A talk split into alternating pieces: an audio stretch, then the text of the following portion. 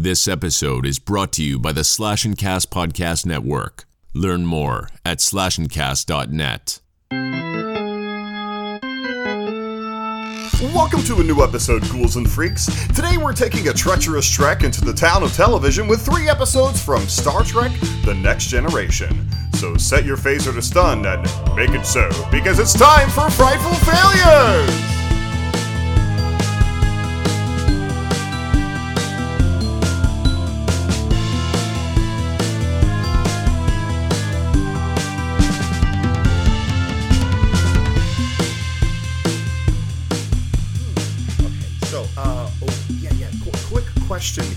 You, Zach. Um, so you're familiar with uh, the hit film franchise Night at the Museum, right? No, No, you haven't seen the first Night at the Museum. no. Surely you. I mean, come on. You're you're a you're a big movie guy. Surely you've seen Night at the Museum. You know, you've known me for a very long time. Yes.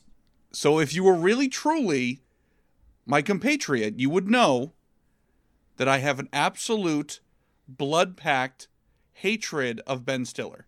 Now you would know that if you were truly someone that I could depend on and All someone who knows all Ben personally. Stiller. All Ben Stiller. Every Ben Stiller role. Yes. You don't even like Dodgeball. Never seen it. You have seen Dodgeball. Don't fucking play me like this. Don't start the show like this and and earn my distrust so quickly right off the bat that you have that you're gonna lie to my face that you haven't seen Dodgeball. I have never I haven't seen Dodgeball. I haven't seen Heavyweights. I haven't seen There's Something About Mary. I haven't seen uh Okay, so Along you- Came if you- Polly. I Okay, haven't so- seen Mystery Men. I haven't right, seen on. the Ben Allow- Stiller allow show. to- okay, uh, so why? Hold, hold on. All right, first of all, if you haven't seen every Ben Stiller movie, then how do you know you hate Ben Stiller? It's it has nothing. My blood pact has nothing to do with his filmography. It's just What do you break into your house? you know I don't. How how is this? You act like this is the first time you know about this. You know that there is an issue here, and I don't like to talk about it. Well, well, I think that you know we we we have a lot of uh, the, the listen. The, nothing is sacred on this show, buddy. And Never seen Tropic. Thunder. Never seen Zoolander. Oh my god! Listen, it's me. You can tell me what happened with Ben Stiller between you and Ben Stiller. Hey, hey, Zach, Never Zach, seen. Look, don't look think at me. Look at me. twice. Never seen. You're just you've got IMDb pulled up now. Stop. um, uh, Ne- no, no, never Zach. seen the Birthday Boys. Never okay, seen. You're just naming. Stop. Tell me what happened with Ben Stiller.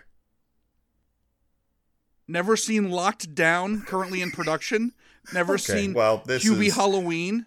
Uh, uh, he is not in Hubie Halloween. Okay, just He's start orderly. the show He's then. the We're done. We'll Hal. just start the you know, show. Hal Orderly, the guy, the the connecting character. He was in Happy Gilmore.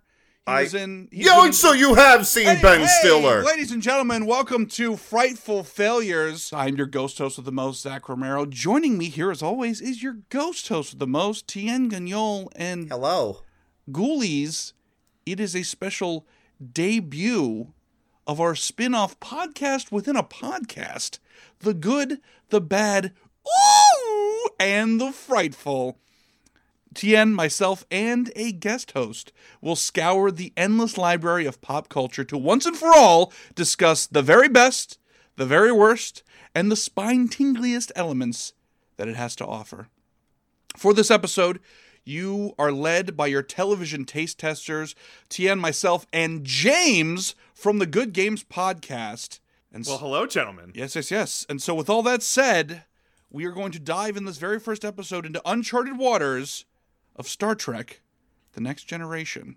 Yeah, that's true. And, and and James is someone who knows quite a bit about Star Trek. I- wait, wait, wait, wait, wait, wait, wait. I can't fucking believe you didn't say to boldly go where no one goes before. You said tiptoe into the unknown waters. What was that? Isn't that the intro? He that says not it? he says he says Captain's log, I'm going to dip my tippy toe into space this today. That's not it. I swear to God, that was it. Lucille Ball said the show has to start like that, right? That's not. I believe so. And then she said, "Captain, you got some splaining to do." Babaloo. That's true. Ah. That's exactly. I believe that's. I know very little about Star Trek, but yes, James. James knows quite a bit. From from what I can tell, I believe that he is the one who actually selected the three episodes that uh, we're going to be discussing here very shortly. Um, the good episode, the bad episode, and the spooky episode. So Uh, I mean, before we episode. That, that's a branding thing. the fr- it is a branding thing that is very true um, but before we dive into said episodes uh, i am very curious james if you could just tell us a little like i know nothing at all which i really don't about star trek can you kind of give us a little background here I like I like that you've like set me up to be like the token nerd. I'm Yeah. Like, hey, ex- explain Star Trek, and I'm gonna be like, well, Star the token Trek. nerd the tolkien nerd you're all the nerds it's all right Explain Uh, yeah. Star Trek before we dump the books out of your hand, nerd. Yeah, that's that's what I feel like is about to happen. tell so, us yeah, tell us about gene roddenberry you fucking dork So yeah, uh, obviously, original Star Trek was in the '60s. Whatever. Uh, they were uh, attempts to. There, Gene wanted to bring back uh, Star Trek uh, again uh, in the late '80s. Um, they were, you know, they were doing uh, movies from the original series, and they wanted to kick up a new series, and uh, out came Star Trek: The Next Generation. I mean, that's that's that's the long and short of it. I don't, it's not really, you know, he just wanted to make more Star Trek. You just want to make so more he money. was i mean because uh, i mean this is really like truly i'm not joking when i say explain like i'm five i mean so gene roddenberry is now dead right i'm not joking Very. okay when did he I don't know die why I said very. yeah. Did you kill him, James? Is that what? did you just admit to that? he told me the pitch meeting for that new paramount plus show picard and i knew i had to put the guy in the ground Yeah, uh, no, he died. Well, there's there's actually like a fascinating. So, I, I think I've hinted or alluded to it before that that Star Trek: The Next Generation, the TV show, got off to a really really rocky start. Um, first of all, it it was not well liked by fans because you know. Um, at the time, the only other Star Trek that existed was the original series, and fans wanted Kirk and Spock and all the characters they knew and loved. And that's what also, when Star Trek fans went to the movies, that's who they were seeing in the movies. So it was like, what the fuck? Who are these assholes in Star Trek The Next Generation? This isn't Kirk. This isn't Spock. Like, what is this? This is dog shit. Um, and to be fair, it was kind of dog shit. Uh, there was basically a revolving door in the writer's room during season one. Uh, there was like a power struggle between Gene Roddenberry and some of the producers, and it, it, it, there is a documentary called Chaos on the Bridge that is all about. Uh, Star Trek: The Next Generation season one, and it's actually uh, uh, narrated by William Shatner randomly. Um, but it, it's just chaos. And uh, Star Trek: The Next Generation season one uh, it is just a disaster. It's poorly written. It's it's it's bad. Um, and it's kind of a miracle that it never got canceled. And then slowly but surely that you know they got some stability in the writers' room. They got some people in there who knew how to actually write some good stories and develop characters. And slowly but surely we started writing the ship. And eventually we had a pretty decent TV show on, uh, or Paramount had a pretty decent TV show on their hands eventually, but you know, took a while to get there. so And but that is, yeah. but uh, uh, to, to to i guess circle back to the question so did gene die before Oh, next generation I- was finished I, I realized I didn't even fucking answer your question. Um, Oh, I knew So- you didn't because you don't have an alibi to cover what happened to Gene in this time in this time frame. I got I got some Star Trek bones in my closet. Uh no. Um so I, I alluded to the there was like a power struggle between Gene Roddenberry and some of the Paramount producers. So what had happened what had happened was uh, they started making the show uh, Star Trek: The Next Generation. Gene uh, w- was not doing well health wise at that point. I want to say he had a stroke, and he, you know, he was not doing good. Uh, so, um, note by his bedside said fuck paramount yeah. So there are, And then the other note by his bed said, James from Good Games Podcast. written in blood. Yes. Yeah. Uh, Fuck you, Gene Roddenberry. Yes. uh, no, so there's there was a bunch of people acting on Gene's behalf um, who may or may not be uh, have been acting in his best interest. There were some people who just wanted to run the show for themselves and you know but they were you know r- running the show under the guise of like this is what gene would have wanted. Um so yeah it so anyway gene died i want to say in 89 or 1990 which was uh unfortunately like season 2 or season 3 of next generation which was like right when that show was starting to get good. So unfortunately gene never really lived to see that show be really really successful and like the cultural touchstone that it is now which is kind of unfortunate. But you know he set the wheels in motion. Obviously i mean he set the wheels in motion with the original series but uh, set the wheels in motion uh, making this this reboot of sorts with the next generation Hmm, interesting. So Gene Roddenberry dies, and then the new Star Trek show gets good. What a coincidence! Take that, Star Trek fans. Clearly, there a sacrifice had to be made in blood. right So I have to say, I have to say, James, you've done as Tien already alluded to. You picked the episodes for this uh, this adventure, and I want to And- and- I want to give you kudos for laying a precedence for the spin-off show in not taking the easy way out, and for the bad element of the show just picking something from season one. Because you easily could have, but I don't think that's fair because the show's still getting its sea legs. When it's like Here's seven the- or eight seasons in and it's shitting the bed, then it's a little bit of a different story. Here's the thing, though, Zach. You know me pretty well. You know I love like I love really really bad movies. I love so bad it's good movies. And season one of Star Trek: The Next Generation is not so bad it's good. It's just bad. It's boring. It's poorly written. The characters are awful. The everything's inconsistent. It's just bad. It's not even like, oh, I'm gonna watch this and it'll be entertaining and funny. Like, so I tried to pick an episode that is kind of notoriously goofy and weird from the very last season of Star Trek: The Next Generation. Uh, which, yeah, we'll get to that eventually. Um, and and and Zach, I know you have some exposure to Star Trek and Star Trek: The Next Generation. Tien, wh- what is your exposure to to Star Trek? Is this your first? Hmm, I'll tell you exactly what my exposure is to Star Trek as a whole. Um, the two new movies, the uh, the the the Chris Pine movies, seen Mhm. both of those. Um, the Black Mirror episode. Oh, Um, I think like half of Wrath of Khan while I was drunk. Uh, Good, okay. And like one episode of The Orville. That's it. by the way, real quick, a side note: the Orville's fucking great. Um, I would say Yeah, of all it- those examples, I think the Orville's probably the closest to next yeah, gen yeah, yeah, yeah, that yeah, you've yeah, gotten yeah, to. The Orville, you're hundred percent right, Zach. The Orville is the most Star Trek thing uh, currently in production right now. No, none of CBS's or Paramount's uh, Star Trek is. Oh, their is- Rick and Morty ripoff cartoon isn't isn't pure Star Trek. Believe it or not, no.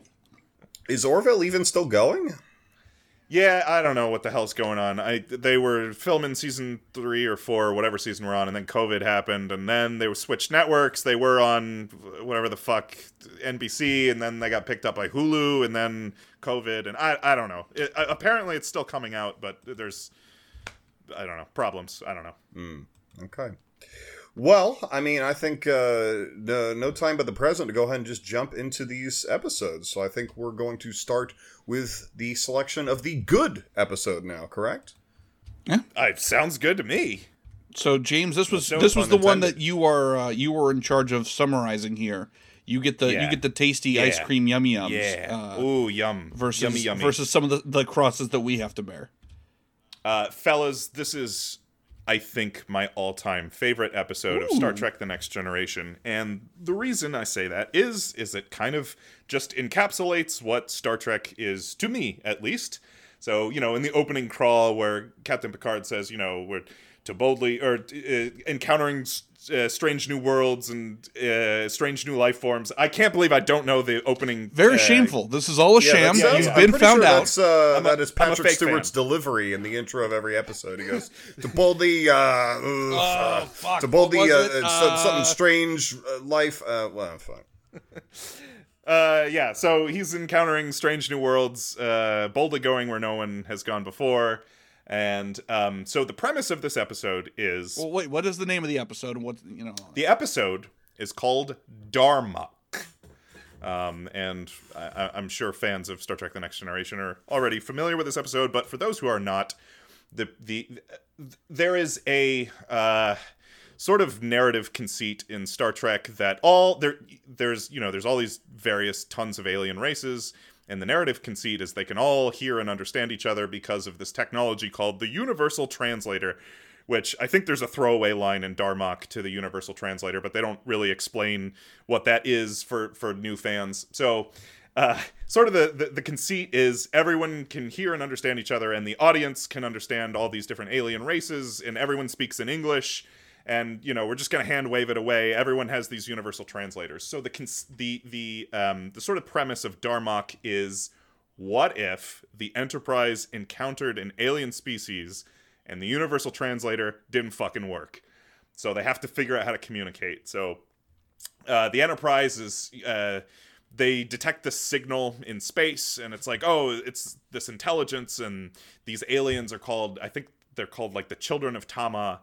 And Nobin and you know six or seven other ships have encountered these people, and Nobin's been able to communicate with them. They're they're just incomprehensible. So like Captain Picard's like, all right, we can figure this out. Here we go. So uh, episode opens and you know they they give the setup and then they're you know talking to these guys and it's just like oh boy they're just throwing out words and like nobody can understand each other and and it's just like hey what the fuck are we doing here we're just yelling at each other so then all of the sudden the captain of their ship and captain picard who is the captain of the enterprise in star trek the next generation are both beamed down to the planet uh, and you know, then it's like, oh, what the fuck just happened? They beamed our captain down. What what is this? Are, are they gonna fight each other? Like what, what what's happening here? Like we gotta get our captain back.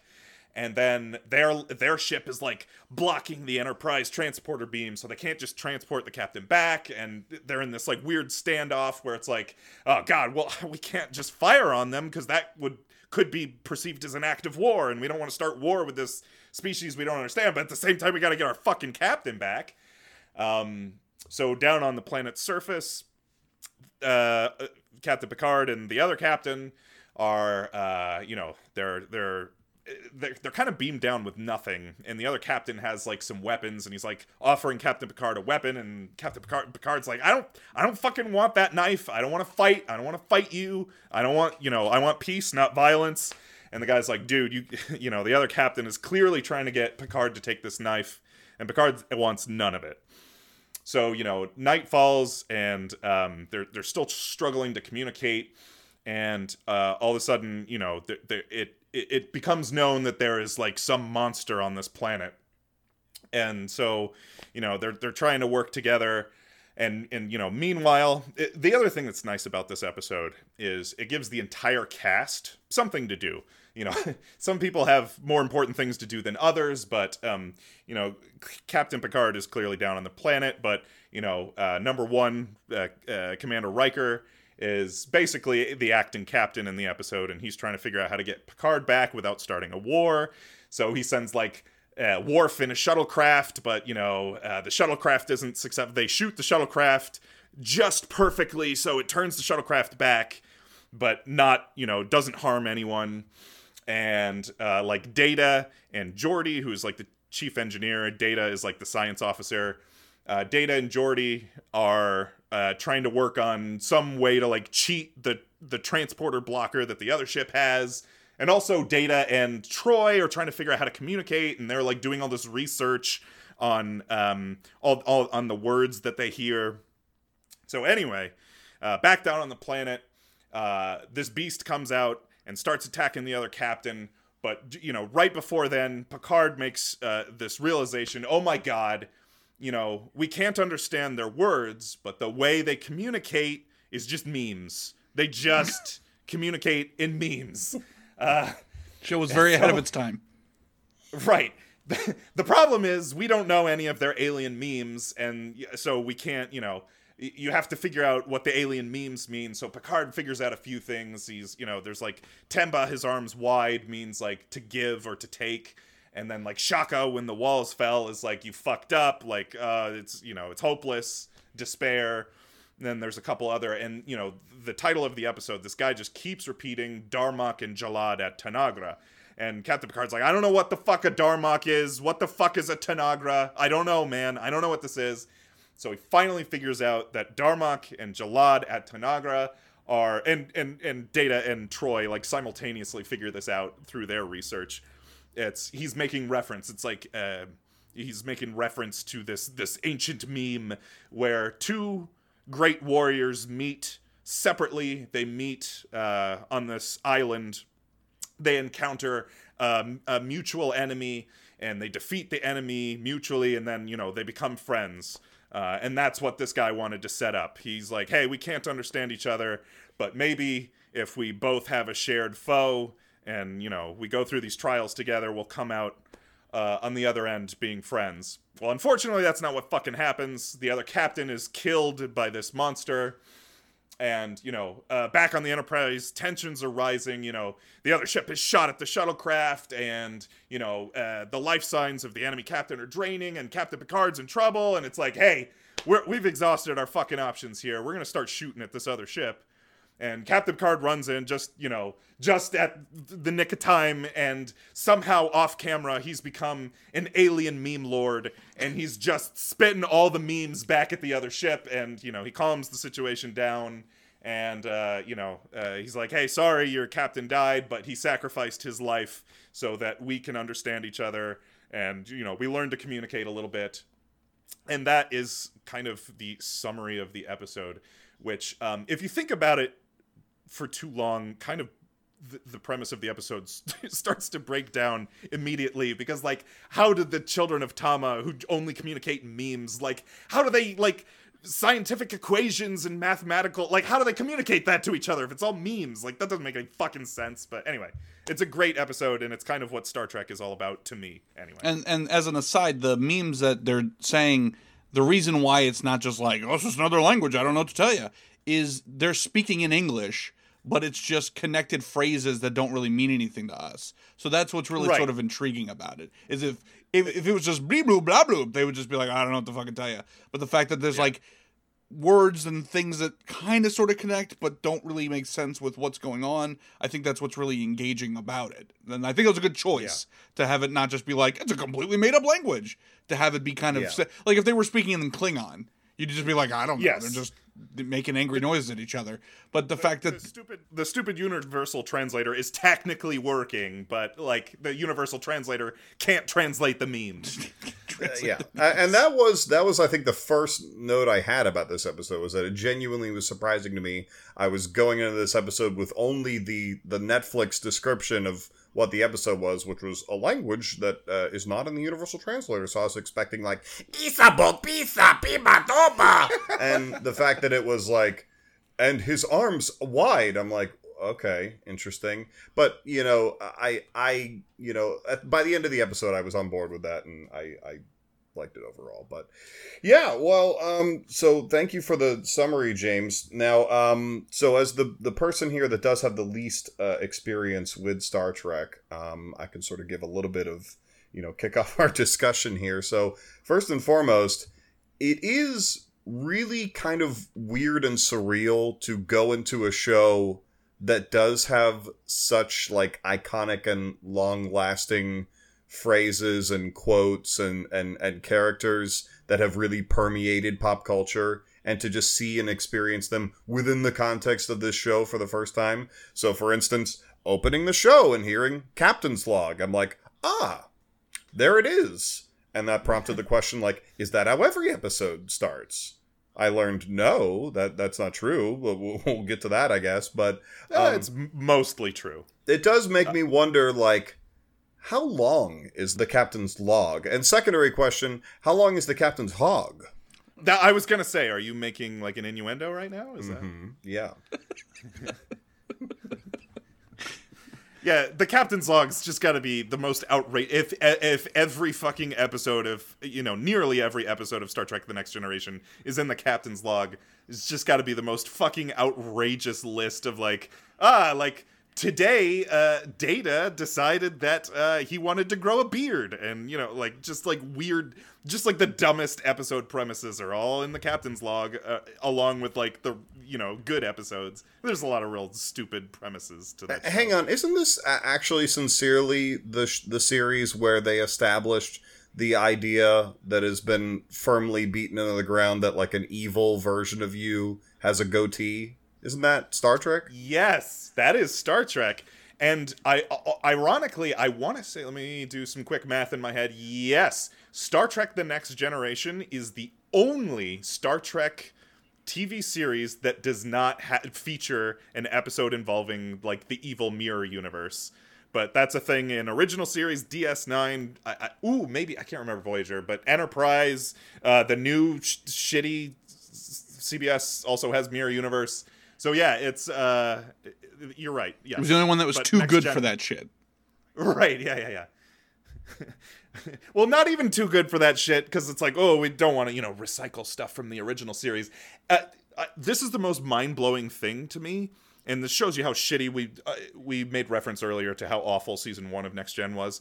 Episode fucking number two of Star Trek: The Next Generation. The writers already ran out of ideas. Episode number two is a recycled premise from original series, just like scene for scene is the exact same like it, blows my mind that Ran out of steam already. They just borrow one. They get one. yeah They get it's like all we're gonna reboot star trek so exciting what are we gonna do ah i'm out of ideas already just i had one good idea and we're done They just yes anded their way into a whole season. Uh, no, when when I watched this episode, uh, well, first of all, uh, speaking of memes, the the Picard saying uh, Darmok and Jalad at Tanagra lived in my brain because of like the Picard song. Like Yes. so, like Yes. as an internet meme, that's stu- that I Yes. knew that when he said that, but I was like, oh, I now I have context for it. Darmok, Angelad, at Tanagra. Darmok, Angelad, at Tanagra. Darmok, Angelad, at Tanagra. Darmok, Angelad, at Tanagra. and yeah pseudo ironically that phrase itself is now a meme yeah But the in watching this episode, what I took away from it was, oh, this is the episode that you show to a snob to go, oh, television or science fiction can be art. Because this isn't like a really bang bang shoot 'em up kind of space episode. It's about like it's a little more of like a thought experiment kind of episode of like what do you do when you meet you know uh, a race that's stronger than you and uh, more equipped than you uh, and you can't communicate how do you figure that out and so um, watching this that's kind of where i took it was just sort of like a, oh this is showing that the show could be deep and it could have um, more to say than just like well racism is bad or you know whatever the the main Star Trek ethos may be. Um the only problem I had with it is it felt like that the the alien race was just too perfect for everything. Like it was like, ah, they beamed our captain out of nowhere and there was nothing we could do about it. Like, ah, damn. Like, well, you know what? Let's let's try to like communicate with oh they, they're scram they're blocking it. You can't get it. Oh okay. Well that sucks. Um well let's just send a shuttle out. Oh you know they pinpoint shot the shuttle just right in the butthole so now it can't it's got to go home. But then nobody got hurt though but it's got to go home oh, okay. Well that that sucks. All right. Well why don't we just we'll move we'll just fly away then. We'll come back around. No you know you're kind of stuck where you are. You can't really move much. Uh, uh, oh okay. It was just one of those things i'm like okay so they just made up everything then. They just have all everything figured Yeah. out. There's nothing. They there's they're perfect in every way. Yeah, Zach makes seems- a good point. These aliens are real Mary Sue. exactly exactly it seems like they're trying to get out in front of like uh, fans who are like why wouldn't they just uh, you know xyz No, Like, very yeah. true. But when you add that all up as like a pre, like let's get in front of this sort of thing, it's like, oh well, of course. Now you can't say, well, why didn't they just blast their way out? But at the same time, it's like, what? Did they, just God is just calling them, I guess. Like, yeah, no, here, your captain's gonna like go on like this friendship exercise, and uh we're God, and we can basically just do whatever we want. Um, And the other thing I thought interesting that there was no repercussions from getting like half chubbed through the teleporter. Because at one point, Oh, at yeah. one point they're like, "Fuck this! Let's just get the captain out of there." And they go to try to teleport him off, and they can't for whatever reason. So he's like stuck in between, like he's not quite on the ship and he's not quite on the planet. And there are no repercussions for that. Like when they finally give up, it's not like Picard's arm is suddenly shooting through his own chest, or like that he's the fly. uh, that is, it's just sort of like, oh, he's just sort of stuck there for a minute. I, all right, he's he's back to normal. He's all right now. That would have been a great end to the episode as they just teleport just a pair of legs And they're like, onto "Oh, the fuck." Enterprise. um, now, uh, the other thing that's kind of interesting, again, about kind of seeing the this very uh, iconic, you know, characters and things like that is so uh, I'm recognizing people through, you know, being 32 years old and being on the internet and all that. Um, I'm like, oh, okay, that's the robot. I think his name's Data. Okay, that guy's a, a Klingon. I think. All right, and but then the the number one, the commander, I I genuinely didn't recognize. I'm like, it's another white guy. I'm like, is he the guy? Uh, James, is that the guy that says, "Damn it, I'm a doctor"? Uh, you're confusing uh, Will Riker, Commander Riker, with uh, Bones, um, who is from, who is the Doctor from Doctor McCoy from Is it, original series. is it series. the guy who says, "I'm giving her all she's got"? Captain. That would be Engineer uh, Scotty, uh, who is also from original series. Is it the guy who says, "Beam me up"? Uh, that would be Captain Kirk, uh, also from original series. Oh, okay. All right. Well, I'm out. I'm How out do of you- lines. How do you not know uh, Commander Riker? He's the guy from the not Ripley's Believe It or Not show who just tell, who says, "Oh, did you think that ghost story was true? We made it up." And then just and like that's that's who that is. He made it up. Oh, okay. I, uh, isn't he from the Mirror Universe? I mean, he's got a goatee. No, he Hey, I mean, he is pretty. he's evil. from the chubby face universe. He is. I feel where he's coming from because he was clean shaven in the first season. He was like, "Hey, this sucks," and so they let him grow a beard, and he was like the first character. That's probably why they didn't have a mirror episode. They were like, "Oh, we'll just have a beard." God damn it! And he was like, "Oh, sorry, guys." That makes sense.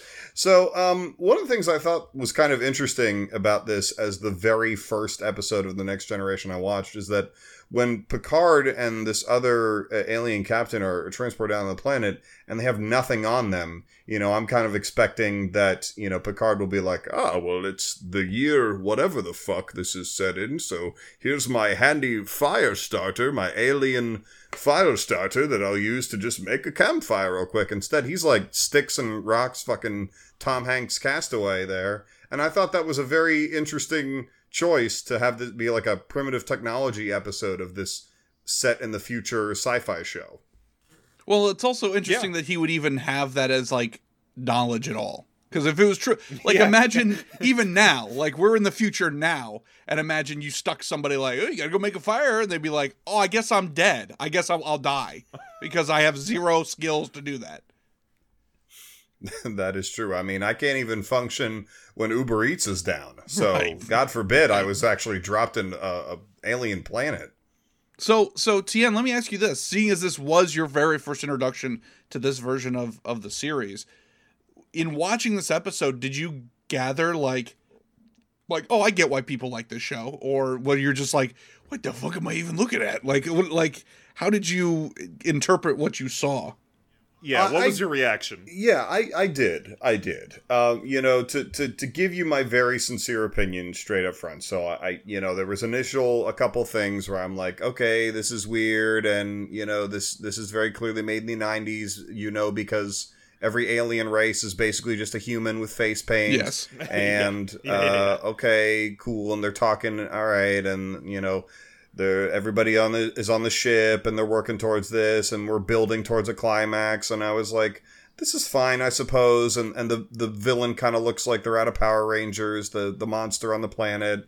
And then it wasn't until at the end when Picard rushes in and he stops the firefight from happening. And you know he's like speaking their meme language. And then the aliens say Picard and Dathon at Eladrel that I I actually feel like I like got chills. And I was Oh. like, wow, that's that's very impactful. Actually, I think that's incredibly well done.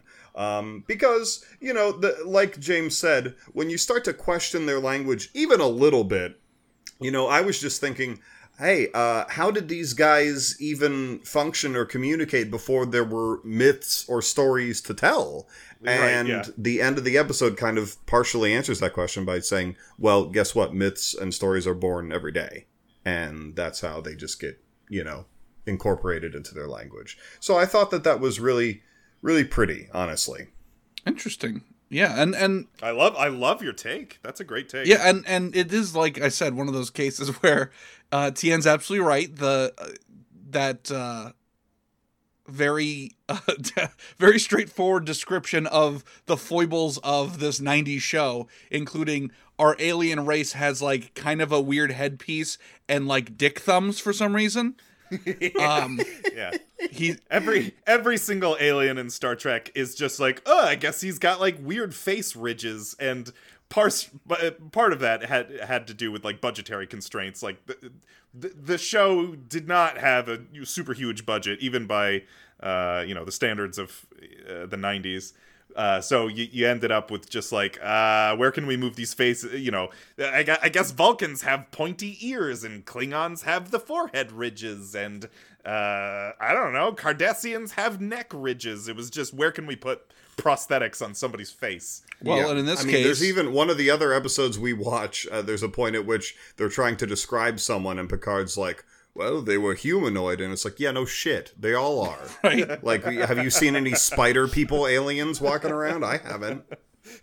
what for real though And, yeah, for real though why did the alien race have uncircumcised penises for thumbs i really want to know They were they were they were dog dicks I don't for sure. what was going on with that. and also, I thought it was interesting of the things that like this episode. Do- this one felt like we could have explored some other things too, but we just sort of ran out of time because like the the other captain, the alien captain, when he's got his fire going and he's like, "All right, time to go to bed," he says like this little prayer and like puts down these little trinkets off of his uniform in like a semicircle. Yeah. and the and Picard kind of like looks at it later but we still don't really get like a full explanation. I I didn't. That was on rewatching this episode. I didn't get that either. Was he summoning the beast? Is that what he was I thought maybe that was the case. I thought maybe it was just like a religious thing in general that he was just sort of like whatever their god is, he was just like, "Hey, prayers to the big man. I'm going to do like a little prayer circle around me."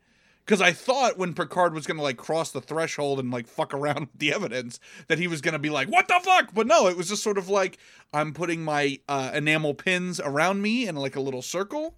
Um and I'm just gonna take a little nappy poo. And I was just like, oh, this will mean oh no, doesn't mean anything. Okay, that's fine. Yeah, yeah. Picard really fucks with that. I mean, this guy's off taking his morning shit, and here's Picard reading through his text messages. Like, what the hell, man? Yeah, it was pretty shitty, but hey, you know, he he came back with it. He came back with the like, here's your waiter memo pad of your of your leader, and they're like, oh, thanks, man. But you're you're right. They never they never explained what the enamel pins were for, though. I just, I just, But yeah, I just a- felt like it was like the I Love Lucy, like you know, you put the tape down the center of the room, and you're like, that's your side of the room, and this is my side of the room. Like, don't cross it, or I'm gonna punch you in the dick. So I just assumed it was something along those lines. I, I do like the part where uh, those two other characters on the Enterprise are trying to do their research as well, and they're like, "Computer, search term Darmok," and computer's like, "There are forty-seven entries," and they're like, "Well, I don't have all day. I'm not going to listen to all Well, of them. Well, I did Just like- play me the first couple." I liked the joke of it though, where it was like, "What is any like search any literature for Darmok?" And it's like, "Ah, it was an island in the ba ba ba," and they're like, "Oh, we fucking nailed it!" And then they're like, "Next entry, a fruity drink at Margaritaville," and they're like, "Oh fuck, oh damn it." I was just gonna say, my big question was, you, James, you did a great job of explaining like how this is the first time we've run into this problem of like we can't communicate, but the the thing that I was wondering, I'm like, how is this the first time we're dealing with just like absolute no knowledge of a culture at all? Like for everyone else, they're like, ah, it's the fucking Zemok culture, of course, and they always wear their pants backwards like crisscross. Understood completely. And this one, they were like, I don't fuck it. Their faces look weird. They speak in like backwards poems. I don't fucking know, man. Like, what are we doing? Like, I was like, how does that happen more often? Like, everything is It- it- super. there are- like Wikipedia just took over everything in the future.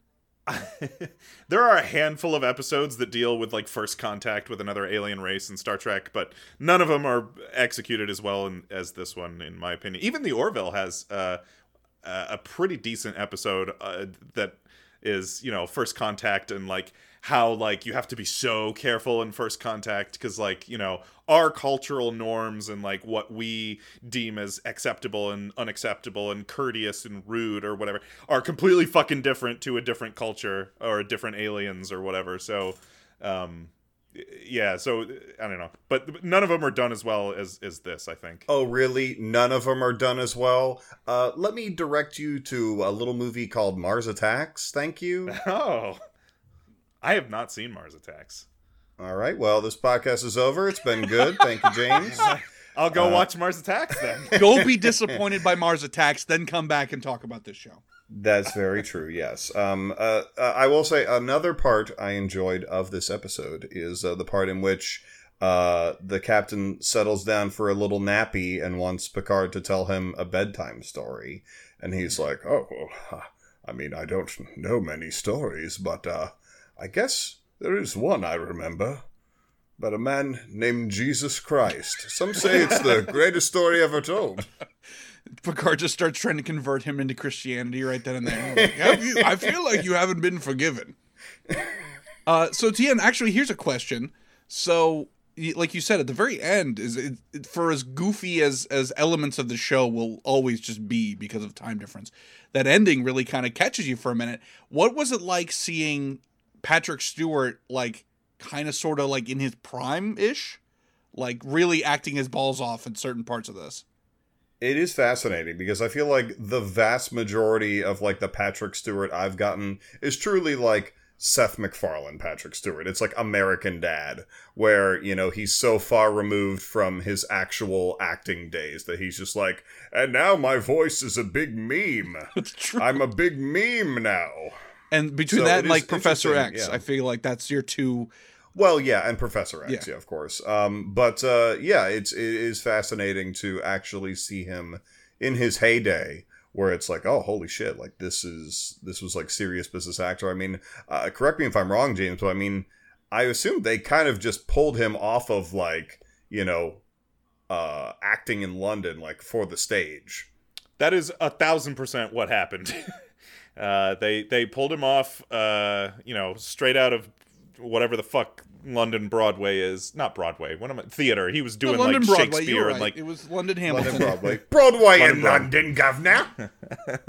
he was doing like Shakespeare and you know real important shit. And they're like, hey, we're gonna have you come do a, a dumb sci-fi show. And uh, uh, Patrick Stewart was so so sure that the show was going to be canceled. Um, the, the legend is he like didn't even unpack his suitcase in like his apartment or hotel room or wherever the fuck he was staying. He was like, "Yeah, this this is a disaster, and you know this is not going to work out. So I'll be ready to go as soon as this is gets shit canned." And the joke was on him. Yeah. The other thing was like they wanted um, Patrick Stewart to be more like Captain Kirk in that um, they wanted like Patrick Stewart to appear more like you know young and virile and like sexy, and they were like, "Oh, can you wear like a toupee? Can you put like can you like get a wig and like have hair? And we need you to be like real sexy." And like, uh, I don't know that that that would have been so strange um, to have that version of Picard. Wa- was it Patrick Stewart who was like, "No, baby, we'll go in raw on the on the old scalp." I forget uh, if you watch that Chaos on the Bridge. Um, I, I forget if it was Patrick Stewart or one of the other showrunners was like, "Nah, I think it just works better if he's bald." Uh, I, I And can't jokes remember. on them. Like I definitely remember like my mom being like big time horny for Captain Picard. Like the, the, he still he was sexy in his own way. right. Yeah. Ooh, Zach, tell me more about your mom being big time horny. Well, that was actually the introduction to this show for me. Was mom always watched Star Trek Next Generation and I guess probably reruns yeah, or Mom. things like that. So that was always like how I knew of this show, and I would just watch kind of like bits and pieces and episode chunks here and there, and and just kind of like yeah, kind of like Tien pointed out, kind of you make this sort of patchwork of of references and pop culture things that you sort of know of Star Trek. And then later on, you know, got more into it and watched more and, you know, kind of powered through some of the series. So, like I said at the start of the show, about 50 50 knowledge of the show, a, familiarity with it. Um, so I'm, I'm right in the middle. Well, that's kind of the beauty of Star Trek: The Next Generation. Well, most of the Star Trek series is that th- they're mostly all self-contained episodes, so it doesn't really matter if you missed last week's episode or if you've missed three years of content. You can just be like, "All right, I'm going to watch this episode now," and it tells its own, you know, self-contained story. Which I was impressed at how quickly a lot of these episodes, uh, a couple of the episodes that we watched for this experiment, got right into it. Like Yeah. they don't fuck around because a lot of shows now it's like you know we had 45 minutes to play with on, on these episodes of, of next gen and they would get right to it. They got like, like we got a lot of bullshit we got to get through. So let's just get right this is the premise this is what we're doing these are the characters let's go. Versus you know now a lot of the shows because they're trying to connect episode to episode that they're just like well let's kind of catch everybody up and let, what's what's everyone's doing? All right now i guess we can kind of get on with whatever the fuck this episode's supposed to be about. Um, so I was impressed that it just got right down and nasty with it. So what uh, what was the demographic of Next Generation? I mean, was it adults? I mean, were they making toys? Ye, uh, I, I mean, yes, they were definitely making toys and merchandise, but uh, I would say it's probably mostly, you know, 20, 30, 40, something like that. Um, I mean, initially the demographic was you have to figure all the people who watched um the original series in the 60s, you know, were 20 years older. So originally when Next Gen started, the demographic would have skewed much older because your your average Star Trek fan is is tuning back in from the 60s. Um, but you know, I, I I did not actually catch the original run of Star Trek: The Next Generation on TV. I came into it much much later. Um, when I was in like high school or so, and catching reruns on like fucking Spike TV or whatever the fuck, and I was like, "Hey, this show's kind of cool," and you know, just got into um, watching uh, syndicated Star Trek that way. So And that's when James started slamming pussy in high school. just unbelievable. Hell yeah! Um, Never looked back. so James, let's wrap this uh, this section up with. So you mentioned at the start of it that this is everything that you like to think of Star Trek as. So kind of Yeah. put a little bow on this of like what is it about this episode that really sort of points that in that direction of like this is what the show is at its best. Yeah, I mean, I, I, think it's just summarizing what the opening crawl is. You know, it's encountering strange new worlds, encountering new people. Um, there are. Uh, I- I think I'm stealing this from a Red Letter Media bit, but they they talk about there are only like three archetypal Star Trek episodes. There is like your ethical moral dilemma, which like most of those episodes begin you know there's something happens and we have to debate the ethics or morality of some situation and usually that ends with picard making some sort of speech about you know oh we got to do the right thing. Those are usually good.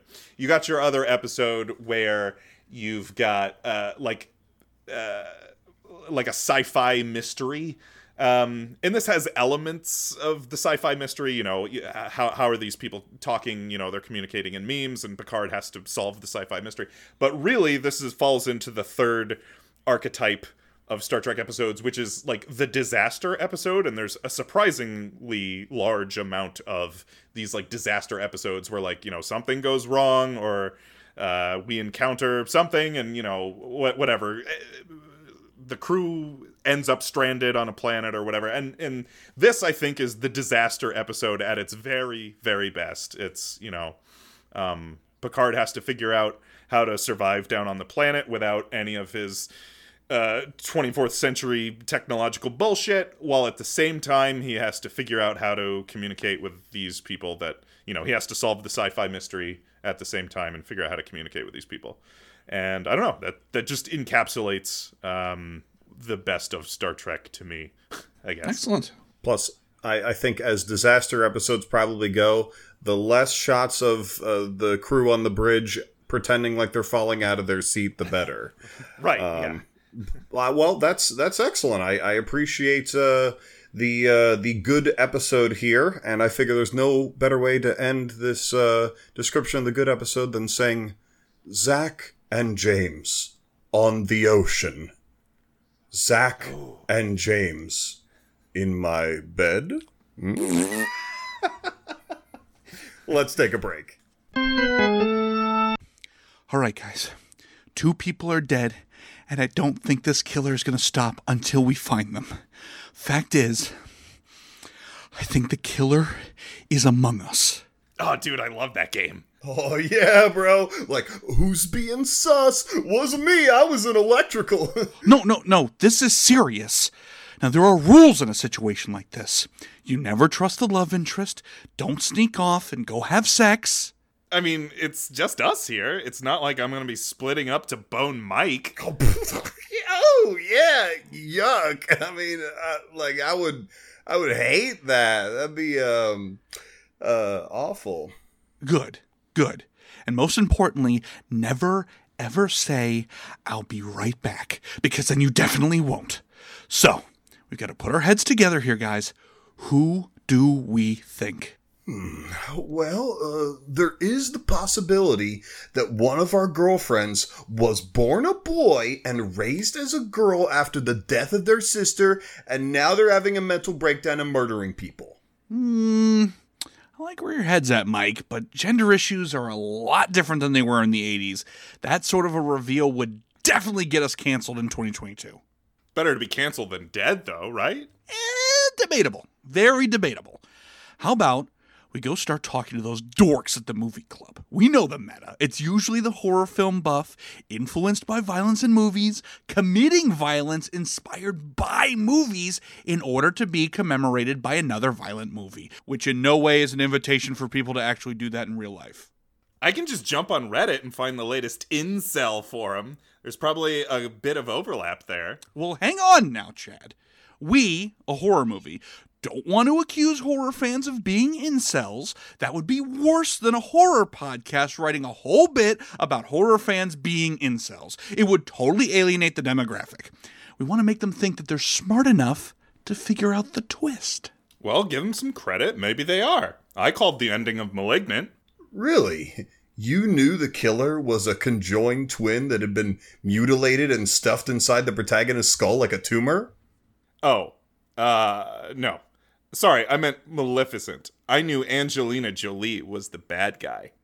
All right. Well, Brett, what's the twist here? That anybody could be the killer! Like, spin a wheel with the characters' faces on it, throw a dart, and we'll find a way to justify it in the script. We'll bring in some middle aged, possibly dead actor from the original and CGI the hell out of their face and make the killer be like their grandson or their long lost cousin's babysitter's nephew or something. Hang on, script? Characters?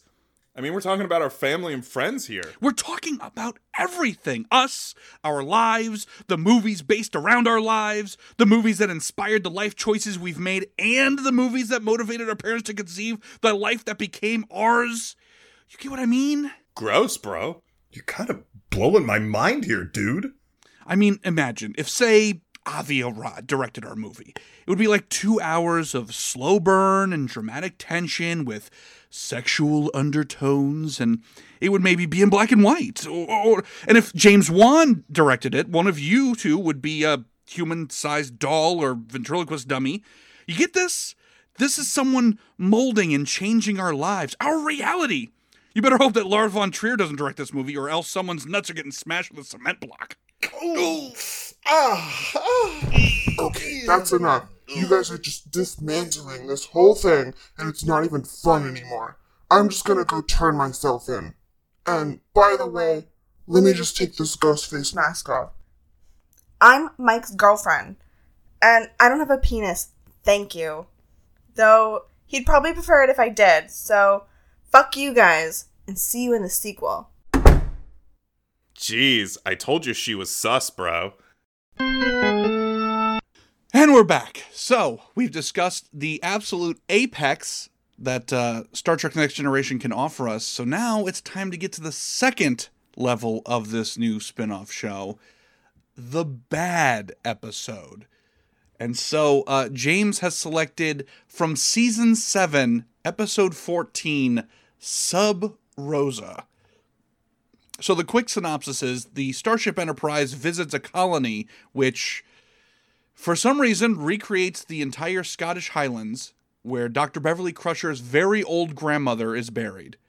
Captain Picard accepts Governor Maturin's invitation to stay and help repair the storm damaged power supply of this planet. Her best friend, or I, oh, this is written terribly. Dr. Crusher's grandmother's best friend, Ned Quint, warns against an heirloom and the ghost of the grandma's mother. Fuck me! This is stupid and confusing. Let me start over. Are you reading a plot summary? I am, and I'm fucking it up. Yeah. Did you if watch couldn't- this episode? Yes, I watched the fucking if you- episode. if I was just trying tell, to figure out a way uh, to explain the whole episode without just trying to like recall it from memory. Yeah, Zach has called- terrible memory, folks at home. If you prep, if you if you couldn't tell, uh, our our good buddy James uh, did this uh, improv style ad libbed in his summary, whereas Zach is just reading off someone's Wikipedia description. So I don't know which is more professional. Uh, it's probably Zach's method, but no, no, I, I I I think that if we wanted to just read Wikipedia, we could do that. Um, but I oh, figure hey, the point of fuck a, you! How about that? figure the point of a podcast is that we're independent human beings with our own thoughts and opinions. and oh, is that could- true, Joe Rogan? Then you can go ahead and get first in line to eat my entire ass. assuming assuming that you assuming that Is you there did already watch- a line forming? I mean, is this like the new Figment popcorn bucket? There's a line around the block to eat Zach's ass? Yes, as a matter of fact. Assuming that you did indeed watch the episode, I would for- love to hear you just close Wikipedia and just give me Oh, the summary of, from Oh, memory. First of all, first of all, you fucking asshole! You know I've already seen this episode because we oh watched shit, it in your that's goddamn true. We living did. room. We did watch it together a long time ago. But yes, All okay, right, so I'll do it from remember? memory. Here I'll we go. fucking do it from memory. Yeah, go go go. Oh, well, let me read the actual goddamn what the line is. What are we talking about? Okay, so the bad episode is from season seven, season seven, episode fourteen, named Sub Rosa. I don't know what that has to fucking do with the episode. So the Me I neither. episode. Yeah, yeah, yeah. the I- I episode, nothing. uh, the uh, Dr. Beverly Crusher, who's like the medical professional on board, her her very old grandma dies, and uh, she takes a couple members of the starship to visit the planet that I guess her grandma was living on um, for the funeral. The planet that she was living on, for whatever reason, has decided to just rip off the Scotland aesthetic. I'm assuming that was just the set they had that day. And so everything looks like Scotland. And uh, apparently, Dr. Crusher's family has lived there for generations. Cool, cool, cool. They're putting grandma on the ground. Sad, sad, sad. She looks over, and this guy who looks like uh, the background actor in a Charles Dickens uh, play kind of gives her the, the, the fuck me eyes. And even though it's the middle of a funeral, Beverly Crusher's like, ooh. Uh, so okay, cool. Beverly Crusher's like collecting some shit from her like grandma's house. She grabs like a journal, and there's like this weird old candle, and she's like, "Cool, I'm gonna bring shit back to the ship." But wait a minute, wouldn't the ship just leave immediately? Well, no, we've come up with this convoluted thing of like, oh, the weather control device for this Scottish planet is on the fritz. So can you guys stick around for a few more days to fix it? Sure, whatever MacGuffin is needed to keep us on the planet. Great. So uh, Dr. Crusher goes back on the ship, starts reading her grandmother's journal. Turns out it's a fucking like nasty, dirty ass fan fiction about her hundred year old grandmother, not making that detail up, getting just dicked down on the regular from like a 30 year old studly dude. And instead of the natural reaction of, mm, gross, Beverly Crusher's like, oh, fuck yeah. And is like spilling the tea to uh, Counselor Troi, who is like, oh, that sounds fucking tasty as shit. And so. So Beverly Crusher's like, yeah. So she, Grandma Gam Gam is talking about this lover named Ronin, and I can't shake the feeling that it was the guy that I saw at the funeral, even though he would be fucking a hundred if that was the case. Like, what the fuck kind of sense does that make? But she's like, I don't know. I feel like his dick big. So she goes back down to the grandma's cottage to like I don't know hang out, and this uh, leprechaun guy who has just the he loses his accent a lot is like you gotta put the candle out lassie because there's a fucking ghost haunting your family. And she's like well fuck you. And he's like oh i knew your fucking grandma for uh, a hundred years and that candle sucks balls. And she's like you suck balls. Get out of here. And so then the, the fucking the episode keeps going on and again they're like oh well we're trying to fix this weather machine but there's like a weird uh boner fog that just won't let us fix it. I don't know what the deal is. And i was like oh that's weird. And then uh dr crusher is like in bed after like finishing a bottle of red wine and reading more grandma smut. And then she's like she hears a voice that's like beverly. And it like fondles her titty or whatever. And then the next day she's like, Troi, you're not gonna believe it. I was reading this fucking story about my grandma getting it from behind, and then a ghost grabbed my titty and I fucking came. And then Troi's like, Oh my god, that sounds great. No problems there. so Crusher goes back down to the planet and basically she's got a new ghost boyfriend. Cool, cool, cool. It's definitely brought up like, oh, yeah, no, I just fuck all the women in your family. Like that's what I'm into. And Crusher's like, oh, that's pretty cool.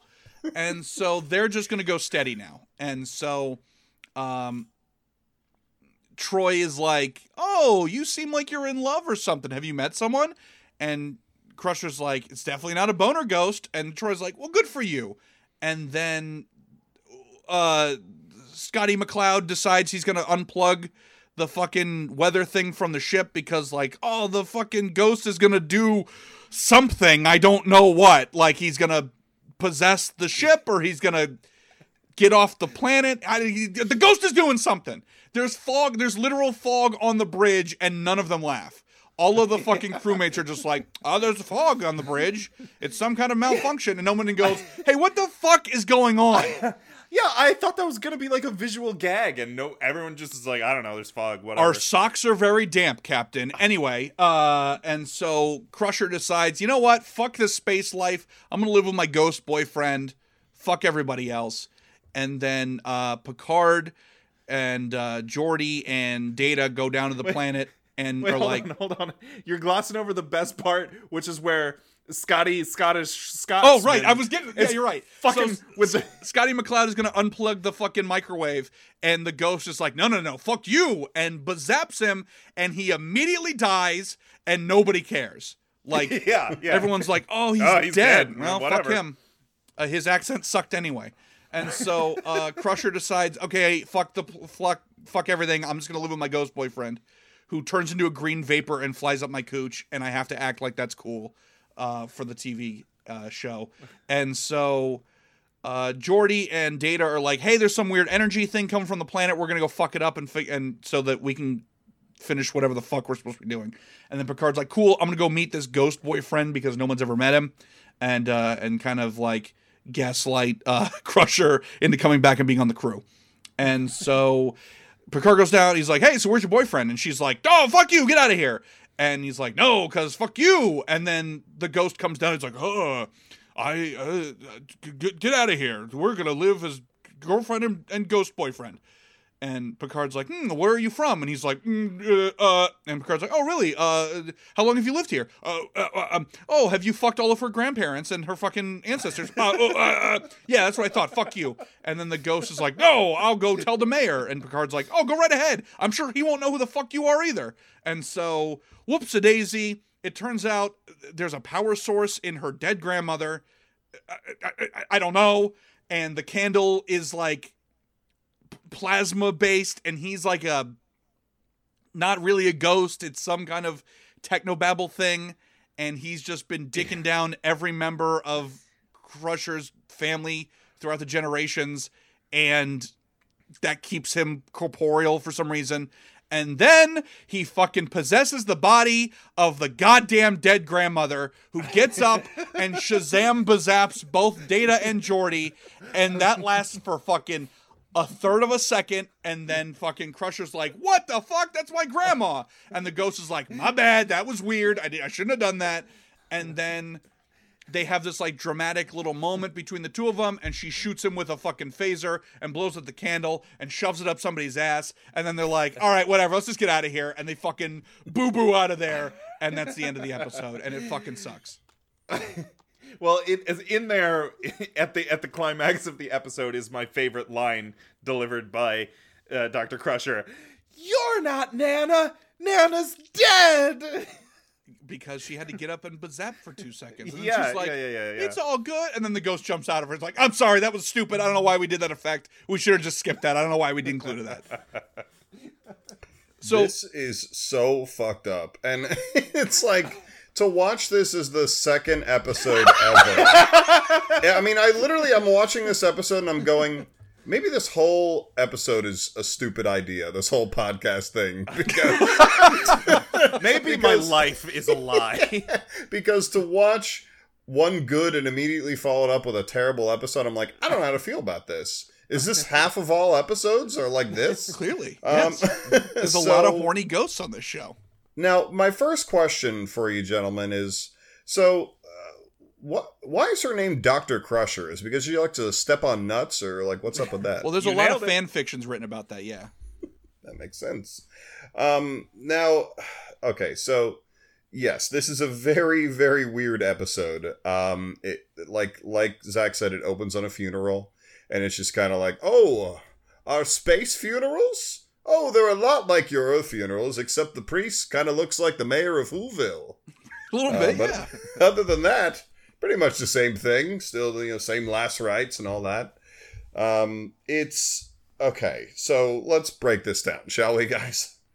Well, well, let me let me start with this. Let me let me start with this, and then I think this will sort of kind of give us a little bit of a framework here. So, there is an apex to this episode, and it is at the very very end. Like I said, after the ghost jumps out of Grandma's body, there's a showdown between the ghost and Doctor Crusher, and she goes. You used my family for generations. And his response is, I loved all of them and then so in that moment you're like oh this was like this was the fucking mm. like you can picture you know everyone on set being like oh we're making some fucking art here baby but it wasn't worth it all of the horseshit, all of the bending over backwards in order to get to the horny ghost showdown was super not worth it for that 10 seconds of soap opera acting because it's like like Tien pointed out, it's like you have to invent. Okay, so um, there's a Scottish planet, and uh, one of the main characters' uh, grandmothers was alive for hundred years and just died, and she was getting dicked down by a younger man, and this character is not grossed out by that and wants to know about it herself. And ghosts kind of exist, except when they don't at the end. We're gonna explain it because this is a science show.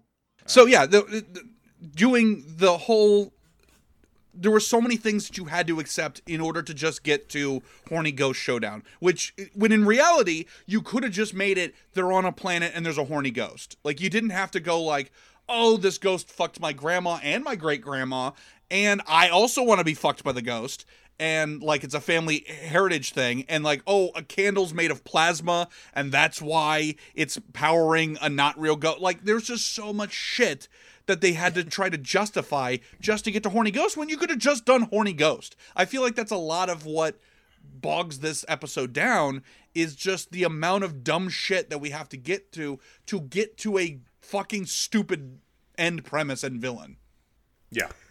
Now, um, so I got a lot of other questions about Good. little things in this episode. So I love that this is your second episode. By the yeah, way. so so uh, sort of, uh, I'd say in the first half of the episode, there's a point at which uh, Crusher and Picard are talking, and uh, she's talking. I think she's mentioning maybe not Ronin specifically, but she's talking about like the journal, her grandmother's journal, and he says like something along the lines of, "Well, it seems all the Howard women have quite the libido."